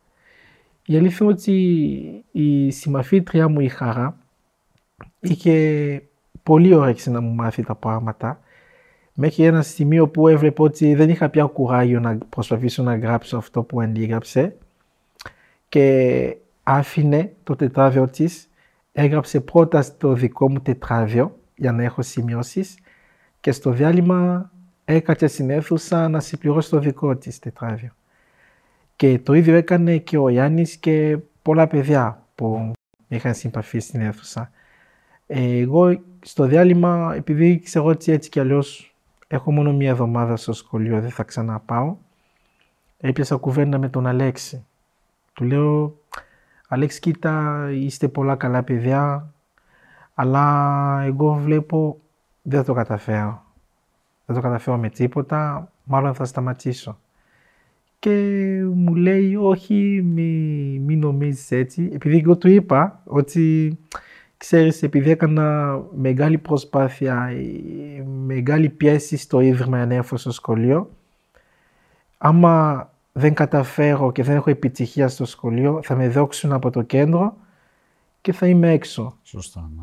Και μου λέει ο Αλέξη, μην τα βάλεις κάτω, εμείς θα σε βοηθήσουμε, κοίτα εμείς, ε, καταφέρουμε και, και τα λοιπά και τα λοιπά. Ε, έτσι συνέχισα να πάω στο σχολείο κάθε μέρα. Οπότε γίνεσαι μέρος αυτής της κοινωνίας της Κόνιτσας. Θέλω να μου πεις λίγο κάποιο χρόνο μετά ή χρόνια μετά, πώς είναι η, η ζωή σου εκεί; Ναι, ε, δηλαδή μετά τα πρώτα βήματά μου στο σχολείο, ε, επειδή διάβαζα πάρα πολύ, ε, έκανα, μπορώ να πω, διπλό διάβασμα. Επειδή πρώτα έκανα μετάφραση αυτά που διάβαζα, είτε ιστορία, είτε γεωγραφία. Έκανα μετάφραση στα αγγλικά για να καταλάβω. Και μετά τα διάβασα στα ελληνικά για να μάθω πολύ καλά πώς να απαντήσω όταν ε, θα υπάρχει εξετάση ή διαγωνισμα κτλ. Ναι. Και με μεγάλη προσπάθεια κατάφερα στο τέλος του έτος ε, να είμαι ο καλύτερος μαθητής ε, στην τάξη μου. Ε, πήρα και αριστείο και βραβείο το πρώτο λυκείο. Το Εγώ δεύτερο... έτσι σε έμαθα, σε άκουσα. Ναι. Γιατί έφτασαν τα νέα, ο αδερφός μου δούλευε στο συνήγορο του πολίτη ναι. και έφτασε στα αυτιά του ότι υπάρχει ένα παιδί στην Κόνιτσα ναι το οποίο μέσα σε ελάχιστο χρονικό διάστημα ναι. είχε μάθει και τη γλώσσα, αλλά και ναι. ήταν και ο καλύτερος μαθητής ναι, στο σχολείο αυτό. Ναι, ναι. Το οποίο πρέπει να σου πω ότι ε, ε, έκανε πάρα πολύ μεγάλη ε, αίσθηση ναι. Και σε όλους εμάς που το κουβεντιάζαμε τότε, παρόλο που ακόμα δεν σε είχα γνωρίσει. ναι, ναι. Και για τους ε, καθηγητές μου επίσης ήταν μεγάλη εντύπωση και στο δεύτερο χρόνο, η δεύτερη τάξη στο Λύκειο, ε, κατάφερα πάλι να είμαι ο καλύτερος ε, μαθητής. Πήρα πάλι βραβείο και αριστείο. Και στο τρίτο Λυκείου ε, το άγχος μου ήταν στις πανελλαδικές εξετάσεις. Δηλαδή ξέρω ότι είναι δύσκολο και τα λοιπά. Και έκατσα, διάβασα πάρα πολύ και η κυρία Νίκου Ιάννα που μου είχε μάθει ελληνικά, παρόλα που δούλευε δεν δούλευε πια το κέντρο. Ερχόταν και μαζί κάναμε κάποια μαθήματα και η κυρία Κρυσούλα Τσιρών επίσης με βοήθησαν και έκανα μεγάλη και καλή προετοιμασία για πανελλαδικές εξετάσεις. Ε, έδωσα εξετάσει στο σχολείο και κατάφερα να πάρω απολυτήριο με 19,8. 19,8. Ναι, 19,8 έχω απολυτήριο. Και Πήγαμε από ελληνικές εξετάσεις, ε, έγραψα πολύ καλά σε σχεδόν όλα τα μαθήματα. Μόνο στην γλώσσα είχα λίγο δυσκολία, αλλά είχα γράψει πάρα πολύ καλά. Και κατάληξα να γράψω 18.500 και στο τμήμα μου στο Πανεπιστήμιο Δυτικής Αττικής ήμουν ο πρώτος με το καλύτερο βαθμός. Ε, γι' αυτό έκανε εντύπωση σε όλη την Ελλάδα για την πρωτιά μου και πριν από, από τις πανελλαδικές εξετάσεις στην Εικόνιτσα ήμουνα πλέον γνωστός σε όλους. Επειδή μετά το Λύκειο προσπαθούσα μόνος μου να βγω στην πλατεία εκεί στην Εικόνιτσα να κάθομαι με τα μικρά παιδιά που ήταν 8 χρονών, 9 χρονών κτλ. να κάνω παρέα. Παρόλα που πριν από μένα ήταν πολύ δύσκολα σε αυτά τα παιδιά επειδή η αλήθεια είναι ότι η συμπεριφορά τους δεν ήταν επίσης ε, ε, καλό, δηλαδή σαν παράδειγμα για τα Ελληνόπουλα. Και εγώ όταν ήρθα ήθελα να σπάσω αυτό το εμπόδιο, δείχνοντας ότι υπάρχουν και καλά παιδιά εδώ μέσα σε αυτό το ίδρυμα. Και με προσπάθεια που έκανα στο σχολείο ή μου είχαν μάθει οι γονείς των παιδιών ή με γνώρισαν δεν σας κρύβω ότι υπήρχαν γονείς που μου έστελνε χρήματα με τα παιδιά τους. Δηλαδή σε ένα διάλειμμα σου δίνει ένα παιδί 50 ευρώ. Λέει από την μάνα μου. Μένουμε σε τάβε χωριό. Ε, ε, πολλές φορές ήταν από ένα συμμαθητής μου, ο Φίμιος Μπάρμπας, που η μαμά του πραγματικά μπορώ να πω κάθε μήνα μου έστελνε κάτι, 20 ευρώ, 50 ευρώ κτλ. Και άλλα τα παιδιά βέβαια από τους γονείς εκεί στην εικόνιτσα έλαβα πράγματα, ρούχα, παπούτσια, ψωμί κτλ. Και με αποτέλεσμα που με γνώρισε όλη η κόνιτσα, ήμουνα πλέον παιδί δικό τους και όταν ε, βγήκε αυτή την πρωτιά ε, και με την βοήθεια των, ε, ε, πνευματικούς, των πνευματικών γονείς μου στην, στα Γιάννηνα, επειδή κάτι που δεν σας είπα, όταν πήγα στην εικόνιτσα ήρθε μια δημοσιογράφος να κάνει έτσι συνέντευξη στα παιδιά εκεί και με συνάντησε. Η Μέρι Τζόρα λέγεται. Ε, από τότε που της μίλησα με συμπάθησε πάρα πολύ επειδή είχε το ίδιο όνομα με την μαμά μου. Μου λέει από εδώ και πέρα να με δεις ήταν η μαμά σου. Και έμεινε στα Γιάννηνα. Επειδή γνώρισε ο κ. Γιώργος Κιτσαράς που ήταν διευθυντής στην αστυνομία, του μίλησε αμένα και οι δύο αποφάσισαν να με πάρουν σαν παιδί δικό τους. Και έμεινα κόνιτσα από Δευτέρα μέχρι Παρασκευή και τα Σαββατοκύριακα ήμουνα στα Γιάννηνα. Α, πήγαινες στα Γιάννηνα. Πήγαινα στα Γιάννηνα, ναι, στην οικογένεια του κύριο Γιώργο Κιτσαράς. Με είχε γνωρίσει τα παιδιά του ο Κώστας ε, Κιτσαράς και η, η Σεβίνα. Ε, από τότε μέχρι και σήμερα για αυτούς είμαι αδελφός και αμένα είναι τα αδέλφια δηλαδή. Και γνώρισα επίσης τα το παιδί της ε, κυρίας Μέρη, που είναι πλέον η μαμά μου, μπορώ να πω. Ε, μπήκα σε αυτή την οικογένεια, γνώρισα τους παππούδες, γιαγιάδες κτλ. Ε, είμαι πλέον μέλος αυτής της οικογένειας, ε, μπορώ να πω. Και μετά, όταν ε, πήρα απόφαση να γίνω Ορθόδοξος, ε, έγινε ο κύριος Γιώργος ο νονός μου και η κυρία Μέρη η νονά μου. Και βαφτίστηκες. Και βαφτίστηκα Ορθόδοξο, ναι, ναι. Και όταν έγινε όλα αυτά, και αυτούς ήταν μεγάλη εντύπωση και είναι αυτήν ε, σαν δημοσιογράφος επειδή είχε έρθει ήδη στην εικόνιτσα για την δουλειά τότε στην αρχή και τα λοιπά. Της έστειλαν από Αθήνα, πιστεύω ήταν το Ερτφρία με ένα άλλο δημοσιογράφος. Ήρθαν μέχρι στην εικόνιτσα να με συναντήσουν επειδή δεν πίστευαν ότι ένα άτομο που δεν είναι Έλληνας έμαθε ελληνικά σε τρεις μήνες πήγε στο Λύκειο από το πρώτο έτος, πρώτος ήταν, πήρε βραβείο και τα λοιπά και στις πανελλαδικές εξετάσεις κατάφερε και ήθελαν να καταλάβουν πώς διαβάζω, τι διαβάζω και πώς τα κατάφερα. Όντως αυτό το οποίο, ξέρεις, ήθελα να συζητήσουμε λίγο. Ναι. Και είναι κάτι το οποίο, να σου πω την αλήθεια, το συζητάμε και στο ΣΕΒ. Ναι. Ε, είναι, ξέρεις, υπάρχει μια εντύπωση Ναι. ε, όταν κανείς μιλάει για μετανάστες Ναι. ή για προσφυγες ότι αυτοί οι άνθρωποι είναι ένα βάρος.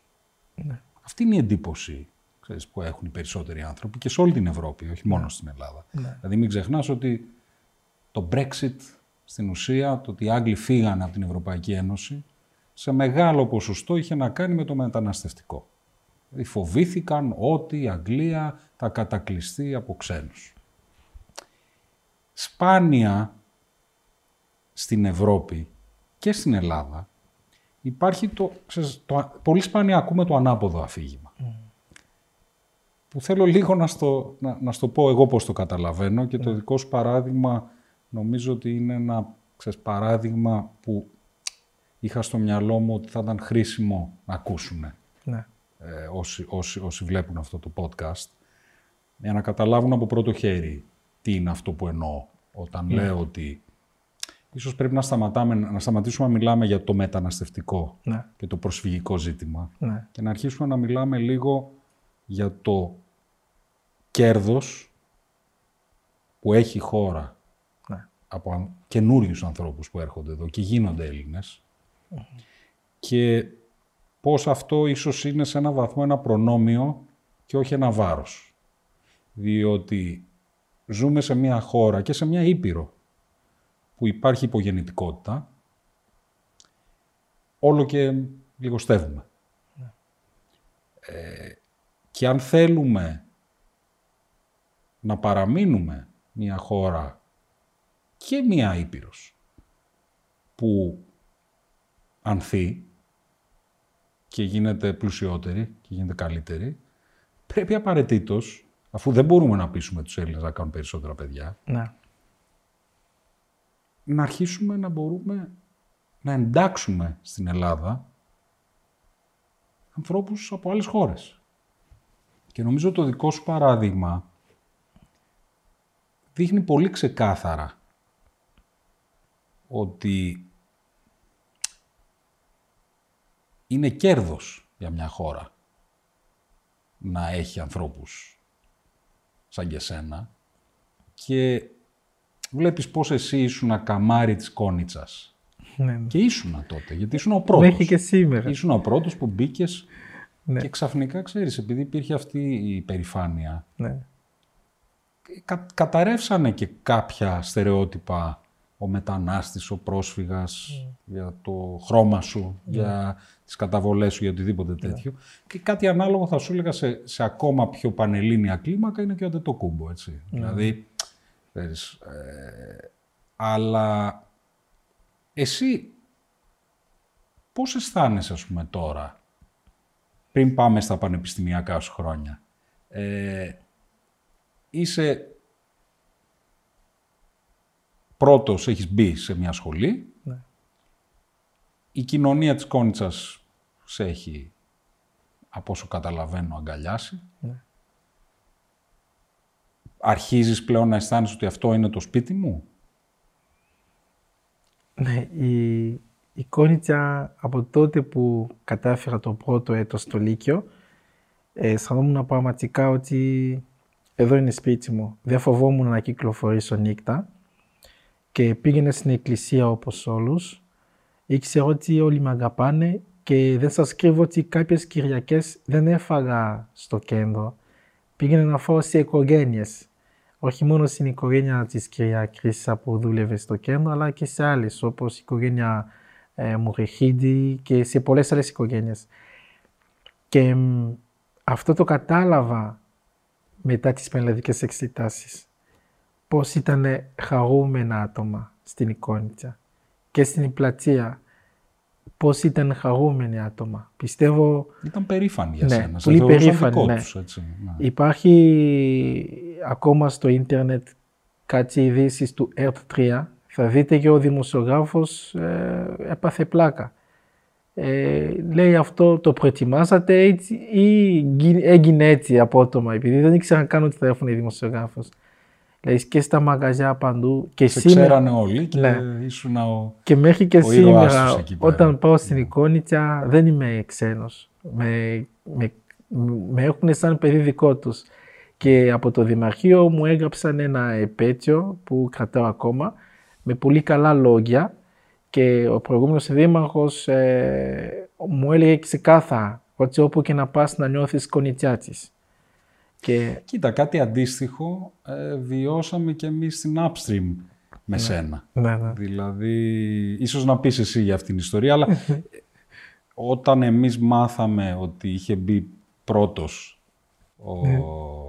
ο Ζουλιέν, ε, α, ε, ξέρεις, υπήρχε ένα ζήτημα πώς θα έρθεις Ναι. να σπουδάσεις εδώ Ναι, ναι, ναι. και με τι πόρους και τα λοιπά. Ίσως πες εσύ γι' αυτό. Ναι, δηλαδή εγώ μέσα σε αυτή την χαρά ε, κάποια στιγμή συναχωριόμουν, έλεγα εντάξει μπήκα πρώτος και τα λοιπά αλλά εδώ είναι μεγάλο θέμα και το μεγάλο πρόβλημα. Δεν μπορώ να πάω στο πανεπιστήμιο και να κοιμηθώ στο δρόμο. Δεν γίνεται. Λέω είτε δεν θα σπουδάσω και φτάνω έτσι στο επίπεδο απολυτήριο είτε θα κοιτάξω να δουλέψω και να βρω κάποια αρχήματα και μετά να ξεκινήσω σπουδές. Και πραγματικά σας λέω η κλίση από upstream ήρθε στη στιγμή που ήθελα να περάσω από την πόρτα του Ιδρύματος να πάω απέναντι σε ένα μαγαζί που είχε ένα αστυνόμος με τον αδελφό του για να του ρωτήσω τι γίνεται όταν περνάει κάποιος, τι πρέπει να κάνει κτλ. κτλ. Είχα αυτό το άγχος. Βγαίνοντας από το ίδρυμα, χτυπάει το τηλέφωνο μου. Ε, παίρνω το τηλέφωνο, ήταν η κυρία Τολίνα, πιστεύω. Η κυρία Τολίνα. Και... Ήταν η διευθύντρια ανθρώπινου δυναμικού σε εμάς. Α, OK. Okay. Και μου με ρώτησε άμα είμαι ο άμα είμαι καλά. Μου λέει είδαμε ότι πέρασες και η επιχείρηση, η εταιρεία μας, η Upstream, θέλει να σε βοηθήσει να σου δώσει μια υποτροφία να πας να σπουδάσεις. Πραγματικά άτομα που ήταν γύρω μου μπορούν να το πούνε. Αυτό το νέο για μένα ήρθε σαν ε, μια σωτηρία. Και μετά από αυτή την εκκλήση, πραγματικά έκατσα κάτω στα γόνατά μου και έλεγα ευχαριστώ το Θεό. Πραγματικά μπήκα μέσα και είπα στην Δεφίνδη ότι θα πάω στην Αθήνα, θα σπουδάσω, μου έδωσε μια υποτροφία μια εταιρεία κτλ. Και επειδή η Δεφίνδρια είχε κάνει μια διαδικασία ώστε να μπω σε μια εκκλησια... ένα εκκλησιακό ίδρυμα κτλ. Δεν είχαμε ακόμα απάντηση. Και μετά από την απάντησή σας η Δεφίνδρια έστειλε μήνυμα ότι το παιδί θα έχει υποτροφία από upstream απλά ψάχνουμε πού να μείνει ασφαλώς κτλ.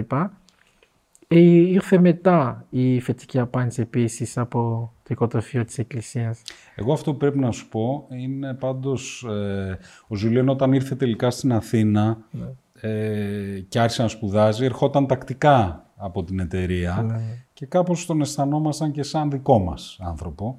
Αλλά ε, ίσως αυτό που δεν ξέρεις είναι πόσα έδωσες και σε εμάς διότι το δικό σου παράδειγμα ανάμεσα σε μια ομάδα ανθρώπων, πώς ήμασταν τότε, 400 άτομα, ναι. ε, κατά κύριο λόγο, παιδιά διαφορετικών κοινωνικών τάξεων, ναι. αλλά κανείς δεν είχε περάσει ούτε κοντά στις δυσκολίες που είχες περάσει εσύ.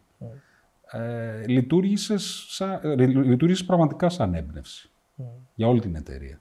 Διότι και η εταιρεία αισθανόταν πάρα πολύ περήφανη για σένα. Mm. Δηλαδή όπως η Κόνιτσα αισθανόταν περήφανη για σένα, mm. έτσι αισθανόταν και η Άψιν περήφανη για σένα. Ε, και επίσης, ξέρεις, αυτά τα πράγματα δίνουν και ένα νόημα στη δουλειά που κάνεις. Δηλαδή έχεις μια εταιρεία, ε, καμιά φορά ξέρεις αυτό η κοινωνική ε, αν θέλεις αυτό το, το CSR που λένε η κοινωνική δραστηριότητα μιας εταιρείας, πολύ συχνά περνάει σαν ένα αναγκαστικό πράγμα που κάνουν οι εταιρείες για να φαίνονται καλύτερες προς τα έξω. Ε, όταν όμως βοηθάς κάποιον τον οποίο γνωρίζεις και έρχεται στην εταιρεία και ακούς την ιστορία του, ε, πάβει να είναι ένα κουτάκι το οποίο βάζει ένα τικ. Και αρχίζει και γίνεται κάτι που δίνει και νόημα στη δική σου δουλειά. Το ότι μπορείς να βοηθήσεις, ότι μπορείς να κάνεις μια σημαντική διαφορά. Ε, και ναι, πραγματικά πρέπει να σε ευχαριστήσω γι' αυτό, διότι έδωσες πολύ μεγάλη ε, ηθική ανάταση σε όλους τους ανθρώπους που δουλεύανε τότε στην εταιρεία. Και ακόμα όλοι βέβαια μιλάνε για σένα. Και ήθελα να πω κιόλας ότι σήμερα ο, ο Ζουλιέν ήρθε και μου έφερε και, και τη διπλωματική του, ναι, ναι. ε, η, η, οποία είναι A Survey on Next Generation Networks and Cloud Computing. Ε, δηλαδή, όχι μόνο διάλεξε ε, ένα αντικείμενο το οποίο, βάση περιπτώσει, ε, είναι κοντά σε αυτό που κάναμε και εμείς και κάνουμε ως εταιρεία, αλλά ε, νομίζω ότι πήγε και σε ένα, κομμα... σε ένα domain το οποίο είναι και δύσκολο και περίπλοκο ε, και είμαι, δεν ξέρω, είμαι πολύ περήφανος και εγώ για σένα που ολοκληρώνεις πια Έχεις ναι, ναι. ολοκληρώσει σπουδές σου, έχεις ναι, ναι. τελειώσει τη διπλωματική σου. Ναι. Και να πω επίσης ότι ξέρεις, έχουν περάσει 8 χρόνια από τότε που σε πρωτογνώρισα. Ναι. ε, και βλέπω ένα, ξέρεις, ένα παιδί ο οποίος ήρθε με, στα 16 του και κοιμόταν σε παγκάκια. Και βγήκε πρώτος στο σχολείο, τέλειωσε το πανεπιστήμιο τους πρώτους, ε, ε, σε ένα αντικείμενο ως, ως, ως πλέον μηχανικός ναι. ε, έχεις τις δεξιότητες που χρειάζεται η χώρα και λείπουν, έτσι, και σε αντικείμενα που λείπουν. Και εντάξει, δεν μπορώ να σου κρύψω ότι χαίρομαι και πάρα πολύ που πια έχεις και μια δική σου οικογένεια. Ο Ζουλιάν ε, παντρεύτηκε ναι. και έχει και ένα παιδάκι δύο ετών. Ναι. Ε, και ξεκίνησε και τη δική του επιχείρηση και επισήμως πριν από ένα χρόνο. ναι, ναι. Ε, οπότε είναι και επιχειρηματίας πλέον. Ναι. Και θα ήθελα, ξέρεις, όλοι να σκεφτούν λίγο, γιατί αυτό μου το, μου το είχε πει κάποτε ο παππούς μου, ο Δημήτρης. Ναι. Μου λέει ότι δεν πρέπει να κρίνεις τους ανθρώπους από, από το που βρίσκονται, αλλά πρέπει να μετράς τη διαδρομή που κάναν για να φτάσουν εκεί που βρίσκονται. Αυτό είναι η, η ουσία της ζωής και της πρόοδου.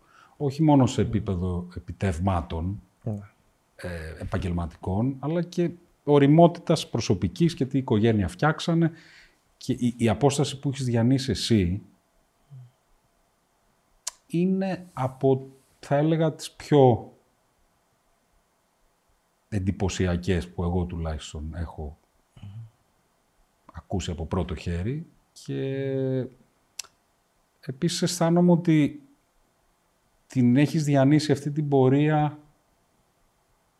με μία πολύ αυξημένη συνειδητότητα και μία πολύ, για μένα, μία πίστη που τη ζηλεύω. Δηλαδή, είχες, είχες μία πολύ, πολύ έντονη πίστη που λειτουργούσε σαν ραχοκοκαλιά για να μπορείς να ξεπερνάς δυσκολίες που νομίζω οι περισσότεροι άνθρωποι δεν, μπορούν να τις ξεπεράσουν ή δεν νομίζουμε ότι μπορούμε να τις ξεπεράσουμε.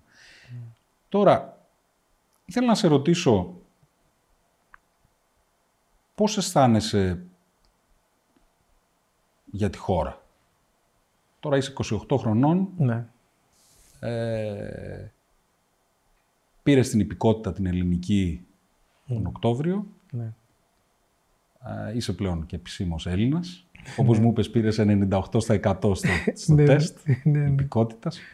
Ναι. Και πολεμάς τώρα να φέρεις και τη γυναίκα σου και το παιδί σου εδώ. Ναι, ναι. Οι οποίοι βρίσκονται στην Κύπρο. Στην Κύπρο, ναι. ναι.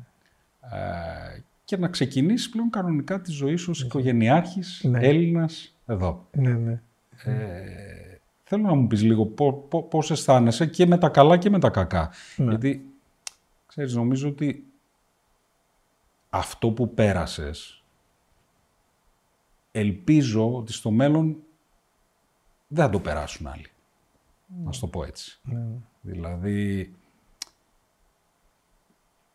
πρέπει κανείς να είναι περήφανος ίσως που τελικά εντάχθηκες και ε, η κοινωνία της Κόνιτσας σε δέχτηκε έτσι και βέβαια η πρόοδος η προσωπική σου είναι εντυπωσιακή, αλλά δεν μπορεί κανείς να μην δει και τα λάθη ναι. και τις δυσκολίες. Δηλαδή, εγώ θα σου πω ότι γιατί να αποκτήσει υπηκότητα μετά από τόσα πολλά χρόνια και όχι νωρίτερα; Ναι. Γιατί να μην είναι ήδη εδώ η γυναίκα σου και το ναι. παιδί σου; Ναι. Ε, γιατί να πρέπει να υποστείς αυτά τα βασανιστηρια προκειμένου να φτάσεις εδώ που έχεις φτάσει; Όλα αυτά τα πράγματα σε μια χώρα και μια κοινωνία που θέλει να μεγαλώνει κάθε χρόνο με καινούριο ταλέντο και καινούριους ανθρώπους, θα πρέπει να λυθούν μέσα στα επόμενα χρόνια.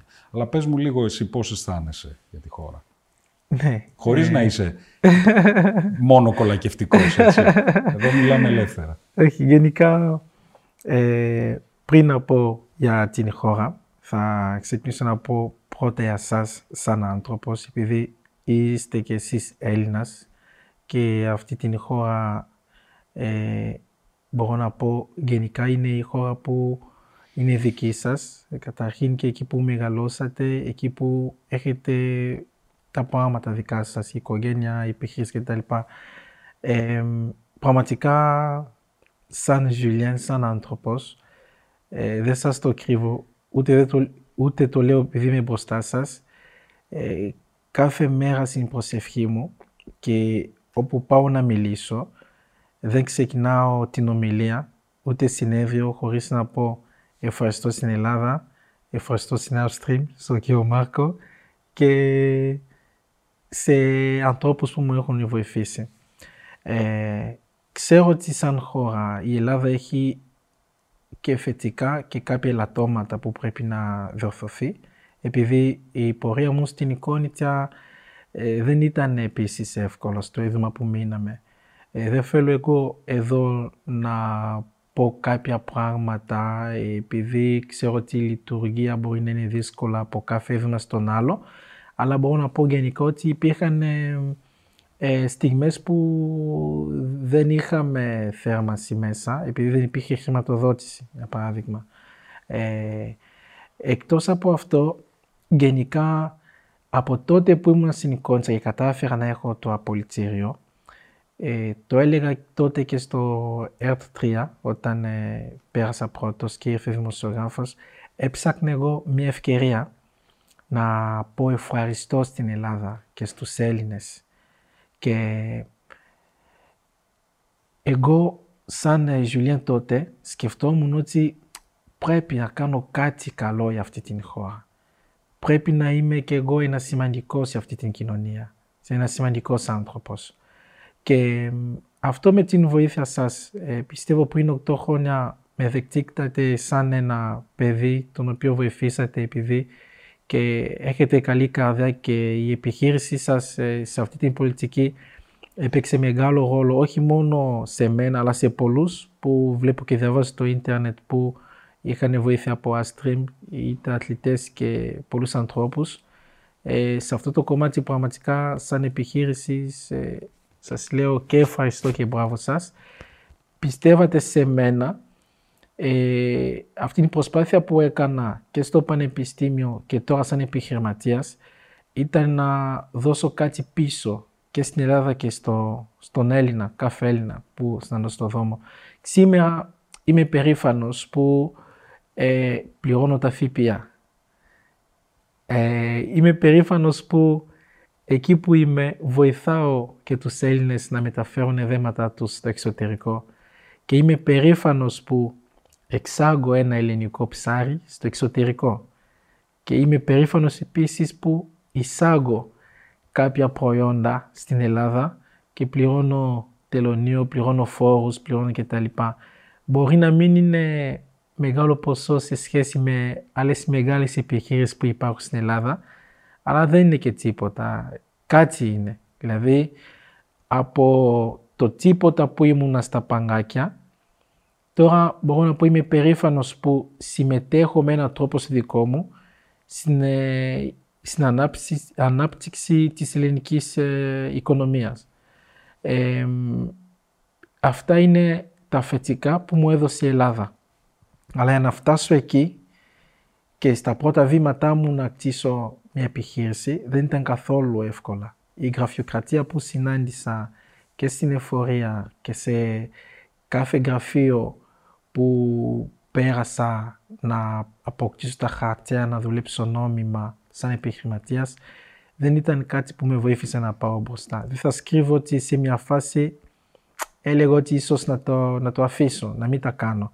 Και δεν σας κρύβω επίσης ότι ε, έστειλνα κάποια προϊόντα στα νησιά ε, χωρίς να έχω ΦΠΑ τα έστελνα, ε, δεν έπαιρνα χρήματα από τα παιδιά που ήταν εκεί. Τους έλεγα όποτε θα έρθετε μια μέρα στην Αθήνα, μέχρι τότε ίσως θα έχω κτίσει ήδη επιχείρηση, θα με πληρώσετε. Και τους έστελνα μικρά ποσά, επειδή ήθελα να έχουν κάποια πρόνοια που Αθήνα δεν μπορούσαν να έρθουν εδώ. Αν και περισσότεροι ήρθαν, είτε δεν με πλήρωσαν, είτε τους, λείπ, ε, τους είπα εντάξει, μην μου δίνετε επειδή πέρασε καιρό κτλ. Είναι δυσκολίες που συνάντησα, ενώ από τότε, άμα είχα καταφέρει να έχω κανονικά το ΦΠΑ και όλα, θα μπορούσα από τότε να συμμετέχω και εγώ στο, στα ΦΠΑ. Εσύ θεωρείς ότι σου ήταν πιο δύσκολο λόγω της καταγωγής σου ή, ή απλά μιλάς για την έλλειψη ταχύτητας, ας το πούμε, και, και λογικής, να το πούμε έτσι, του δημοσίου. ναι, ναι. Ε, στην διαδικασία για να κτίσω επιχείρηση... Θέλω να δω αν αισθάνθηκες κάπου ρατσισμό, αν αισθάνθηκες κάπου Ε, ότι αυτός το κάνει πιο δύσκολο ή, ή όχι; Η αλήθεια είναι ότι ε, το ρατσισμός το ένιωθα μόλι- μόνο μια μέρα. Επειδή πήγα στην εφορία από το πρωί, πρωί-πρωί και ήμουνα μπροστά στην γραμμή, με κοίταζανε, κανένα δεν μου έλεγε να μπω μέσα, ενώ ήμου- ήταν σειρά μου. Ε, ερχόταν άτομα από πίσω, περνούσαν πριν από μένα, μπροστά μου, οι άλλοι είχαν γνωστεί, οι άλλοι δεν ξέρω. Παρατήρησα ότι ίσως επειδή είμαι Αφρικάνος ή είμαι μαύρος, δεν με παίρνουν κτλ. Και όταν ρωτούσα μου έλεγαν περίμενε, περίμενε, περίμενε ενώ πήγαμε ήδη 11 η ώρα. Δηλαδή και εγώ έπρεπε να πάω στο πανεπιστήμιο να δώσω εξετάσεις μετά. Επειδή άνοιξα την επιχείρηση είχα ακόμα κάποια μαθήματα να δώσω. Και δεν το είδα πολύ καλά και μετά μίλησα με ένα κύριος, μου λέει εδώ παιδί μου πρέπει να έχεις γνωστός ή φέρε ένα Έλληνας εδώ θα σου κάνει δουλειά. Μην έρχεσαι μόνος σου επειδή θα σε ταλαιπωρήσουν τζάμπα. Και τον άκουσα, γύρισα απογοητευμένος και έψαχνα από τα αρχήματα που μου, μου, δω- μου έδωσε upstream σαν υποτροφία. Ε, πήγα και πλήρωσα ένα δικηγόρος, πλήρωσα ένα λογιστής και επίσης με βοήθησε πάρα πολύ η- ένα κύριος ε, Χάρης ε, Βασιλιο, Βασιλογιώργη και η γυναίκα του ε, Αγγέλικα Μίτσιου. Είναι από τα πρώτα άτομα στο οποία ανέφερα ότι έχω ιδέα να ανοίξω μια επιχείρηση. Και με βοήθησαν και οικονομικά και με ιδέες και με στήρισαν κάθε φορά να μάθουν τι έκανε σήμερα, πήρες αυτό το χάτσι, πήρα αυτό. Και με την βοήθεια τους κατάφερα να βρω ένα δικηγόρος και ένα λογιστής και τους πλήρωνα και έτσι πήγανε, μου άνοιξαν φακέλους, μου άνοιξαν όλα όλα όλα ε, και ξεκίνησα δουλειά, αλλά δεν είχα το αιώρι τότε για να εισάγω από εξωτερικό. Δεν, Κοίτα, αυτό που περιγράφεις, ναι, η αλήθεια είναι ότι εσύ το βιώνεις ακόμα πιο δύσκολα από έναν Έλληνα, ναι, αλλά ακόμα και ο Έλληνας ο οποίος δεν έχει κάποιο γνωστό, ε, αντιμετωπίζει σε μικρότερο βαθμό το ίδιο πρόβλημα. Ναι. Και ξέρεις, εντάξει, εσύ είσαι πάρα πολύ πια προπονημένος στο να βρεις Ναι, ναι. λύσεις σε πολύ δύσκολα πράγματα και γι' αυτό και θα πετύχεις σίγουρα Ναι, ως ναι. επιχειρηματίας. Είμαι σίγουρος γι' αυτό. και αυτό το μικρό Μακάρι. πράγμα που έχεις ξεκινήσει είμαι βέβαιος ότι θα γίνει πολύ μεγαλύτερο. Αλλά δείχνει κιόλας, ξέρεις, κάτι, Ζουλιέν, που τελικά δια- ε, ε, διαχωρίζει τις, ας το πούμε, πολιτισμένες χώρες από τις λιγότερο πολιτισμένες. Που είναι ότι όλες οι χώρες του κόσμου έχουν καλούς ανθρώπους Ναι. που είναι διατεθειμένοι να βοηθήσουν και έχουν και ικανότητες. Ναι. Εσύ έχεις πια την ικανότητα να τους βρίσκεις αυτούς τους ανθρώπους και να σε βοηθάνε. ναι. Οι σοβαρές χώρες όμως έχουν θεσμούς που δουλεύουν και δεν χρειάζεται να γνωρίζεις κάποιον και δεν χρειάζεται να είσαι εφευρετικός για να βρεις μια λύση, αλλά το σύστημα και αυτοί οι θεσμοί δουλεύουν για όλους, με τον ίδιο τρόπο. Ναι. Ε, και έχουν όλη την ίδια αντιμετώπιση. Η Ελλάδα ακόμα απέχει αρκετά από αυτό. Νομίζω ότι ξέρεις, ένα από τα πράγματα που έχουν βοηθήσει πολύ στην Ελλάδα, δεν ξέρω αν εσύ το έχεις βιώσει, είναι όλη η ψηφιοποίηση της σχέσης του πολίτη με το κράτος. Δηλαδή η δουλειά που έχει γίνει με το, ε, ξέρεις, ότι μπορούμε πλέον να κάνουμε πάρα πολλές συναλλαγές μέσω διαδικτύου με το δημόσιο, χωρίς να χρειάζεται να πάμε σε μια δημόσια υπηρεσία. Αυτό είναι κάτι το οποίο το έχεις χρησιμοποιήσει, το έχεις βιώσει; Από το, ξέρεις, από το COVID Pass μέχρι οτιδήποτε άλλο; Ε, ναι, ναι, ναι. Το, το, έχω, το έχω βιώσει και αυτό. Όπως λέτε τώρα είμαι και εγώ μέσα στα ελληνικά συστήματα και τα λοιπά. Ε, τώρα έχω μάθει πλέον πώς λειτουργούν κάποια πράγματα εδώ. Ναι. Ξέρω, Ζουλιέν, ότι περιμένεις ε, να αγωνίως να έρθει ε, και η γυναίκα σου και το παιδί σου από την Κύπρο ε, και περιμένεις να δοθεί άδεια Ναι. από το ελληνικό κράτος για να έρθουν. Ναι. προκειμένου να αποφυτίσεις και να είναι μπροστά όταν θα πάρεις το πτυχίο σου και Ναι, το ναι. παιδί σου και η γυναίκα σου. Ναι. Ε, για πες μου λίγο γι' αυτό, που βρίσκεσαι. Ναι, ναι. Ε, η γυναίκα μου είναι στην Κύπρο. Γνωριστήκαμε από 2018. Ε, πήγα να τρέξω μαραθώνιο στην Κύπρο και πήγα επίσης ε, να συμμετέχω σε ένα ε, σεμινάριο του IEEE που έχουν φοιτητές. Ναι. Ναι, ήμουνα μέλος και πήγα να, έτσι επειδή ήταν ε, ένα σεμινάριο επιστήμονες και τα λοιπά, ε, εκεί σε αυτές τις συνθήκες και του μαραθώνου και τα λοιπά γνώρισα την γυναίκα μου και στις ε, 2020 ε, ήρθε η μικρή μας, η Φωτεινή Κλεμάσια Μακάλου, παίρνει το όνομά μου και στις 2021 ε, παντρευτήκαμε επίσημος και στο Δημαρχείο και στην Κύπρο και στην Εκκλησία. Ε, επειδή τότε είχα ακόμα καθεστώς πρόσφυγας, ε, ήταν δύσκολο, δεν υπήρχε διαδικασία να έρθουν εδώ. Θυμάμαι, είχαμε μια συνα- συζήτηση με, με το ΟΗΕ τότε και ανέφερα αυτό το θέμα, επειδή έκατσα μόνος μου, διάβασα, διάβασα, έψακνα και τους είπα υπάρχει ένα κενό και στο Ευρωπαϊκό Νόμο και στο νόμο της Ελλάδας. Επειδή ο νόμος χρησιμοποιεί λέξη οικογενειακή επανένωση. Δηλαδή για να φέρεις την γυναίκα σου εδώ έπρεπε να ήσουν πριν παντρεμένος στην χώρα σου. Μμ. Και εγώ σαν ανήλικος τότε δεν μπορούσα καν να παντρευτώ. Ήρθα, μεγάλωσα εδώ, πήρα το προσφυγικό εδώ. Δεν υπήρχε ένα νόμος που μπορούσε να βοηθήσει να κάνω εγώ οικογενειακή ένωση. Επειδή η λέξη που χρησιμοποιεί ο νόμος Ναι, είναι επανένωση. επανένωση. Ναι. Ναι. Ε, έστειλα μήνυμα στο ΟΗΕ και μιλήσαμε και με τον κύριο Πέτρο που είναι στην ομάδα ένταξης που συμμετέχω και εγώ. Τους είπα υπάρχει ένα κενό. Να μιλήσετε και με τους δικηγόρους σας, θα δείτε ότι η, η συνθήκη και η κατάστασή μου δεν ε, υπάρχει ένα νόμος που μπορεί να βοηθήσει. Όντως ο δικηγόρος είπε ότι έχεις δίκιο. Ε, έπρεπε να περιμένω να αποκτήσω ελληνική υπηκότητα για να τους φέρω εδώ σαν μέλος οικογένεια Ευρωπαίου. Και κατάφερα εδώ σε εξετάση και πέρασα με 98 στα 100.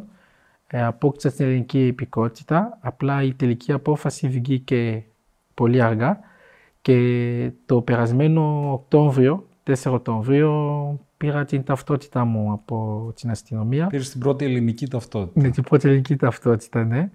Και το Δεκέμβριο, Ενώ είσαι 12 χρόνια στη χώρα. Έτσι. ναι, ναι, ναι. Αυτό πρέπει κανείς να το σκεφτεί. Ναι. Και από τον Οκτώβριο, επειδή ξέρω ότι τώρα υπάρχει ένα νόμος που μπορεί να με καλύπτει, πήγα στην Κύπρο, κάναμε αίτηση ε, εκεί και στην αστυνομία και το στείλανε στο Υπουργείο τους, ε, του Immigration κτλ. Αλλά δυστυχώς από Νοέμβριο περιμένω να μεταφερθεί η οικογένεια μου εδώ. Μέχρι σήμερα που σας λέω δεν υπάρχει καμία απάντηση.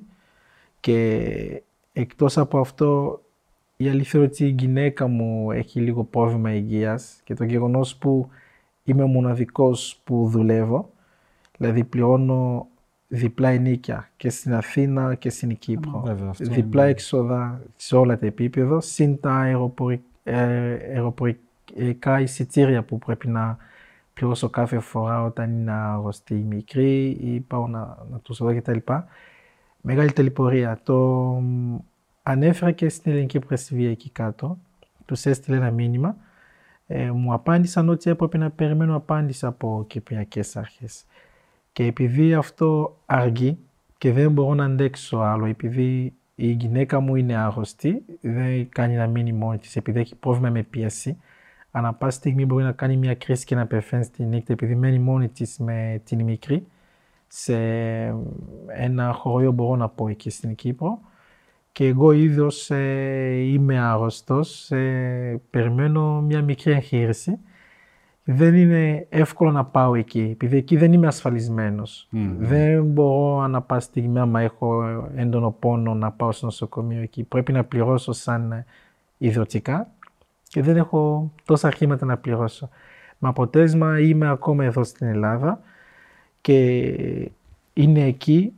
Περιμένουμε τώρα πάλι το φαύμα από το Θεό, επειδή ό,τι ήταν διαδικασία να κάνω την έκανα και από Δεκέμβριο δεν ξέρω για ποιο λόγο δεν γίνεται αυτό γρήγορα ούτε από την ελληνική πλευρά ούτε από κυπριακή πλευρά. Mm. Ενώ σαν Έλληνας τώρα και σαν Ευρωπαίος πολίτης τώρα ε, έχω δικαίωμα να έχω μαζί μου την οικογένεια. Πραγματικά σας το λέω από την καρδιά μου. Από 2011 που έφυγα ψάχνω τρόπος να ξαναείμαι στην μια βιολογική οικογένεια όπως είχα τότε.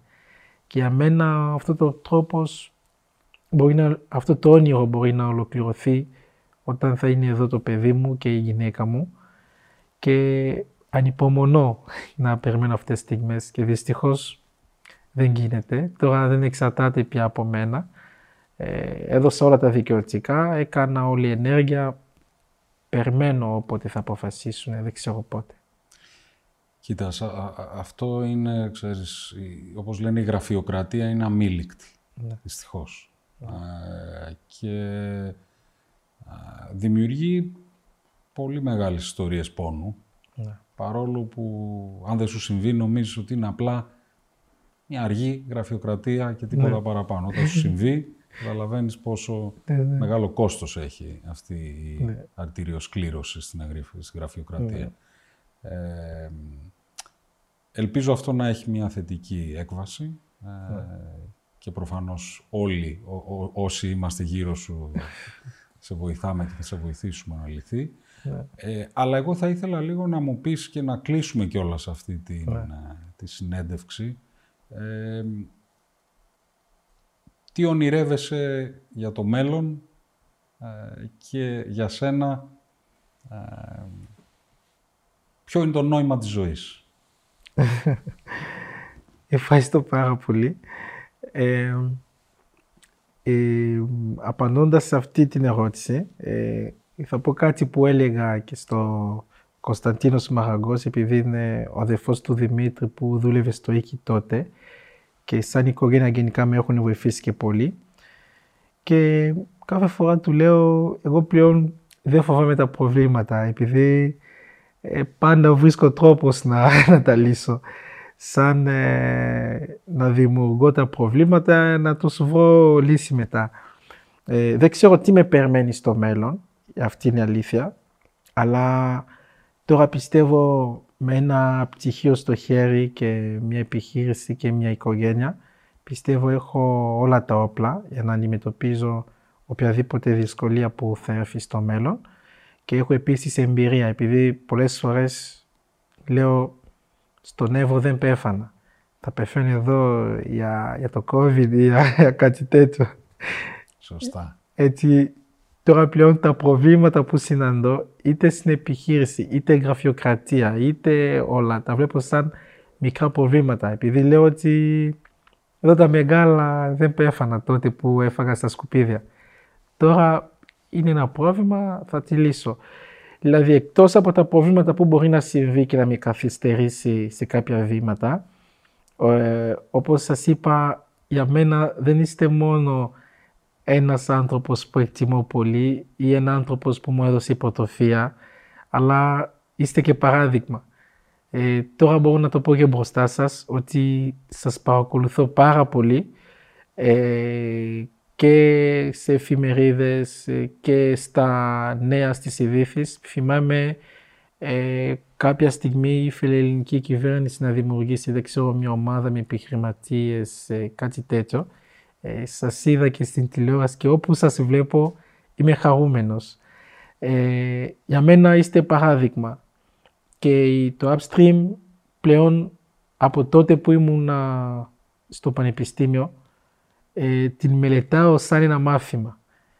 Πώς ξεκίνησε και πώς είναι και όλα αυτά τα νούμερα που είναι στο site σας όπου είστε στην ε, Βραζιλία, παντού στην South Africa, ε, προσπαθώ να καταλάβω τι κάνετε για να πάει μπροστά η επιχείρηση. Ε, δεν σας κρύβω ότι είναι ένα από τα πράγματα που μου έκανε να πάρω απόφαση να δημιουργήσω επιχείρηση. Επειδή είχα διαβάσει η ιστορία σας ότι σαν φοιτητής μετά το πανεπιστήμιο ξεκινήσετε κάτι κτλ.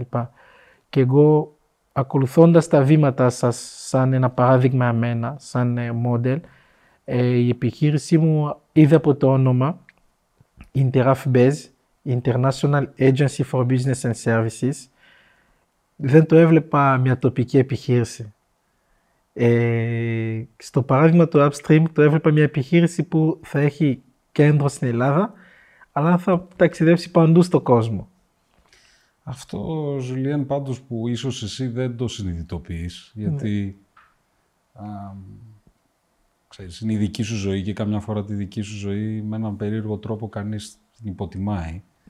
Είναι ότι μεγαλύτερη έμπνευση μάλλον είσαι εσύ για μας και για μένα από ότι μπορεί να είμαι εγώ για σένα. Γιατί; Πάρα πολύ απλά η διαδρομή που έχεις διανύσει εσύ σε σχέση με τη διαδρομή που έχω διανύσει εγώ είναι πάρα πάρα πολύ μεγαλύτερη και αυτό που έχεις κάνει εσύ είναι πολύ πιο σπάνιο από αυτό που έχω κάνει εγώ. Ε, και στο λέω αυτό με κάθε ειλικρίνεια. Και ένας από τους λόγους που ξέρεις, ήθελα να κάνουμε αυτή τη συνέντευξη είναι ότι με τον α ή β τρόπο, ειδικά αυτό το οικοσύστημα τεχνολογίας mm. ε, παγκοσμίως, είναι ένα οικοσύστημα βασισμένο σε σχετικά προνομιούχους ανθρώπους. Και εγώ αυτό που έχω καταλάβει στα 50 χρόνια, 49 χρόνια ζωής μου, είναι ότι τελικά τις μεγάλες αλλαγές, ξέρεις, και τα πολύ μεγάλα άλματα, τα κάνουν άνθρωποι που αντιμετώπισαν αυτό που λέει ο Μάλκομ Gladwell στη ζωή τους μεγάλες δυσκολίες, αλλά χρήσιμες δυσκολίες γιατί είναι αυτές που τους ετοιμάζουν για να μπορούν να κάνουν κάτι πολύ μεγάλο. Mm. Εμείς που, και βάζω και τον εαυτό μου μέσα, που δεν έχουμε αντιμετωπίσει τόσο μεγάλες δυσκολίες, δεν μπορούμε να κάνουμε και τόσο σημαντικές αλλαγές στον τρόπο που δουλεύει ο κόσμος και ο χώρα μας και ο πλανήτης σε μια επιχείρηση. οπότε, ξέρεις, αυτό που εμείς βλέπουμε, που εγώ βλέπω, εσύ μπορεί να μην το βλέπεις ακόμα, είσαι και 28 ναι. χρονών. Ε, ναι. Αλλά θα δεις σίγουρα ότι η εμπειρία που έχεις στο να λύνεις προβλήματα επιβίωσης σε ετοιμάζει για να λύσεις προβλήματα επιχειρηματικότητας πάρα πολύ καλά και πολύ καλύτερα από τους περισσότερους. Και Εμένα επίσης, ξέρεις, με, με, με αγγίζει το παράδειγμά σου με την έννοια ότι προτείνει και στην Ελλάδα το δικό σου παράδειγμα η εμπνέει και τους νομοθέτες και τις επιχειρήσεις για ένα άλλο μοντέλο, ένα καινούριο μοντέλο. Εγώ πάντα θαύμαζα την Αμερική κυρίως για ένα πράγμα είναι μια χώρα που έχει υποδεχθεί ανθρώπους από όλο τον κόσμο, οι οποίοι ονομάζονται Αμερικάνοι όχι για το χρώμα που έχουν, ούτε για την καταβολή τους, ούτε για τη θρησκεία τους. Ονομάζονται Αμερικάνοι γιατί μοιράζονται κάποιες αρχές ως άνθρωποι και κάποιοι το λένε Αμερικάνικο όνειρο, κάποιοι το λένε σκληρή δουλειά, αλλά τελικά μετέχουν σε ένα πείραμα που κρατάει τώρα εκατοντάδες χρόνια και το οποίο είναι το πιο πετυχημένο πείραμα χώρας ίσως που έχει γίνει ποτέ. Η Ελλάδα είναι μια χώρα, ξέρεις, που έχει λίγους κατοίκους, έχει πολλούς γείτονες ναι. και η δική μου ελπίδα είναι ότι, ξέρεις, κάποτε η Ελλάδα θα ακολουθήσει αυτό το μοντέλο. Θα είναι μια χώρα ανοιχτή σε ανθρώπους σαν και εσένα, που θα μας βοηθήσουν να μεγαλώνουμε κάθε χρόνο και να σταματήσει και να μας απασχολεί το θέμα της υπογεννητικότητας. Γιατί θα μπορούμε να υποδεχθούμε, να αγκαλιάσουμε, να αναδείξουμε ανθρώπους πολύ καλύτερα προετοιμασμένους από μας για να οικοδομήσουν το μέλλον αυτής της χώρας. Γιατί θα είναι άνθρωποι σαν και εσένα, πάρα πολύ σκληραγωγημένοι, πάρα πολύ εφευρετικοί. Ε, και γι' αυτό δεν είναι καθόλου τυχαίο ότι ήθελα να σε καλέσω σε μια τέτοια εκπομπή, διότι αγαπητοί ακροατές και θεατές, ο Ζουλιάν πλέον νομίζω ότι μπορούμε να λέμε από τον Οκτώβριο ότι είναι πράγματι ένας εφευρετικός Έλληνας. Ευχαριστούμε πάρα πολύ, Ζουλιάν.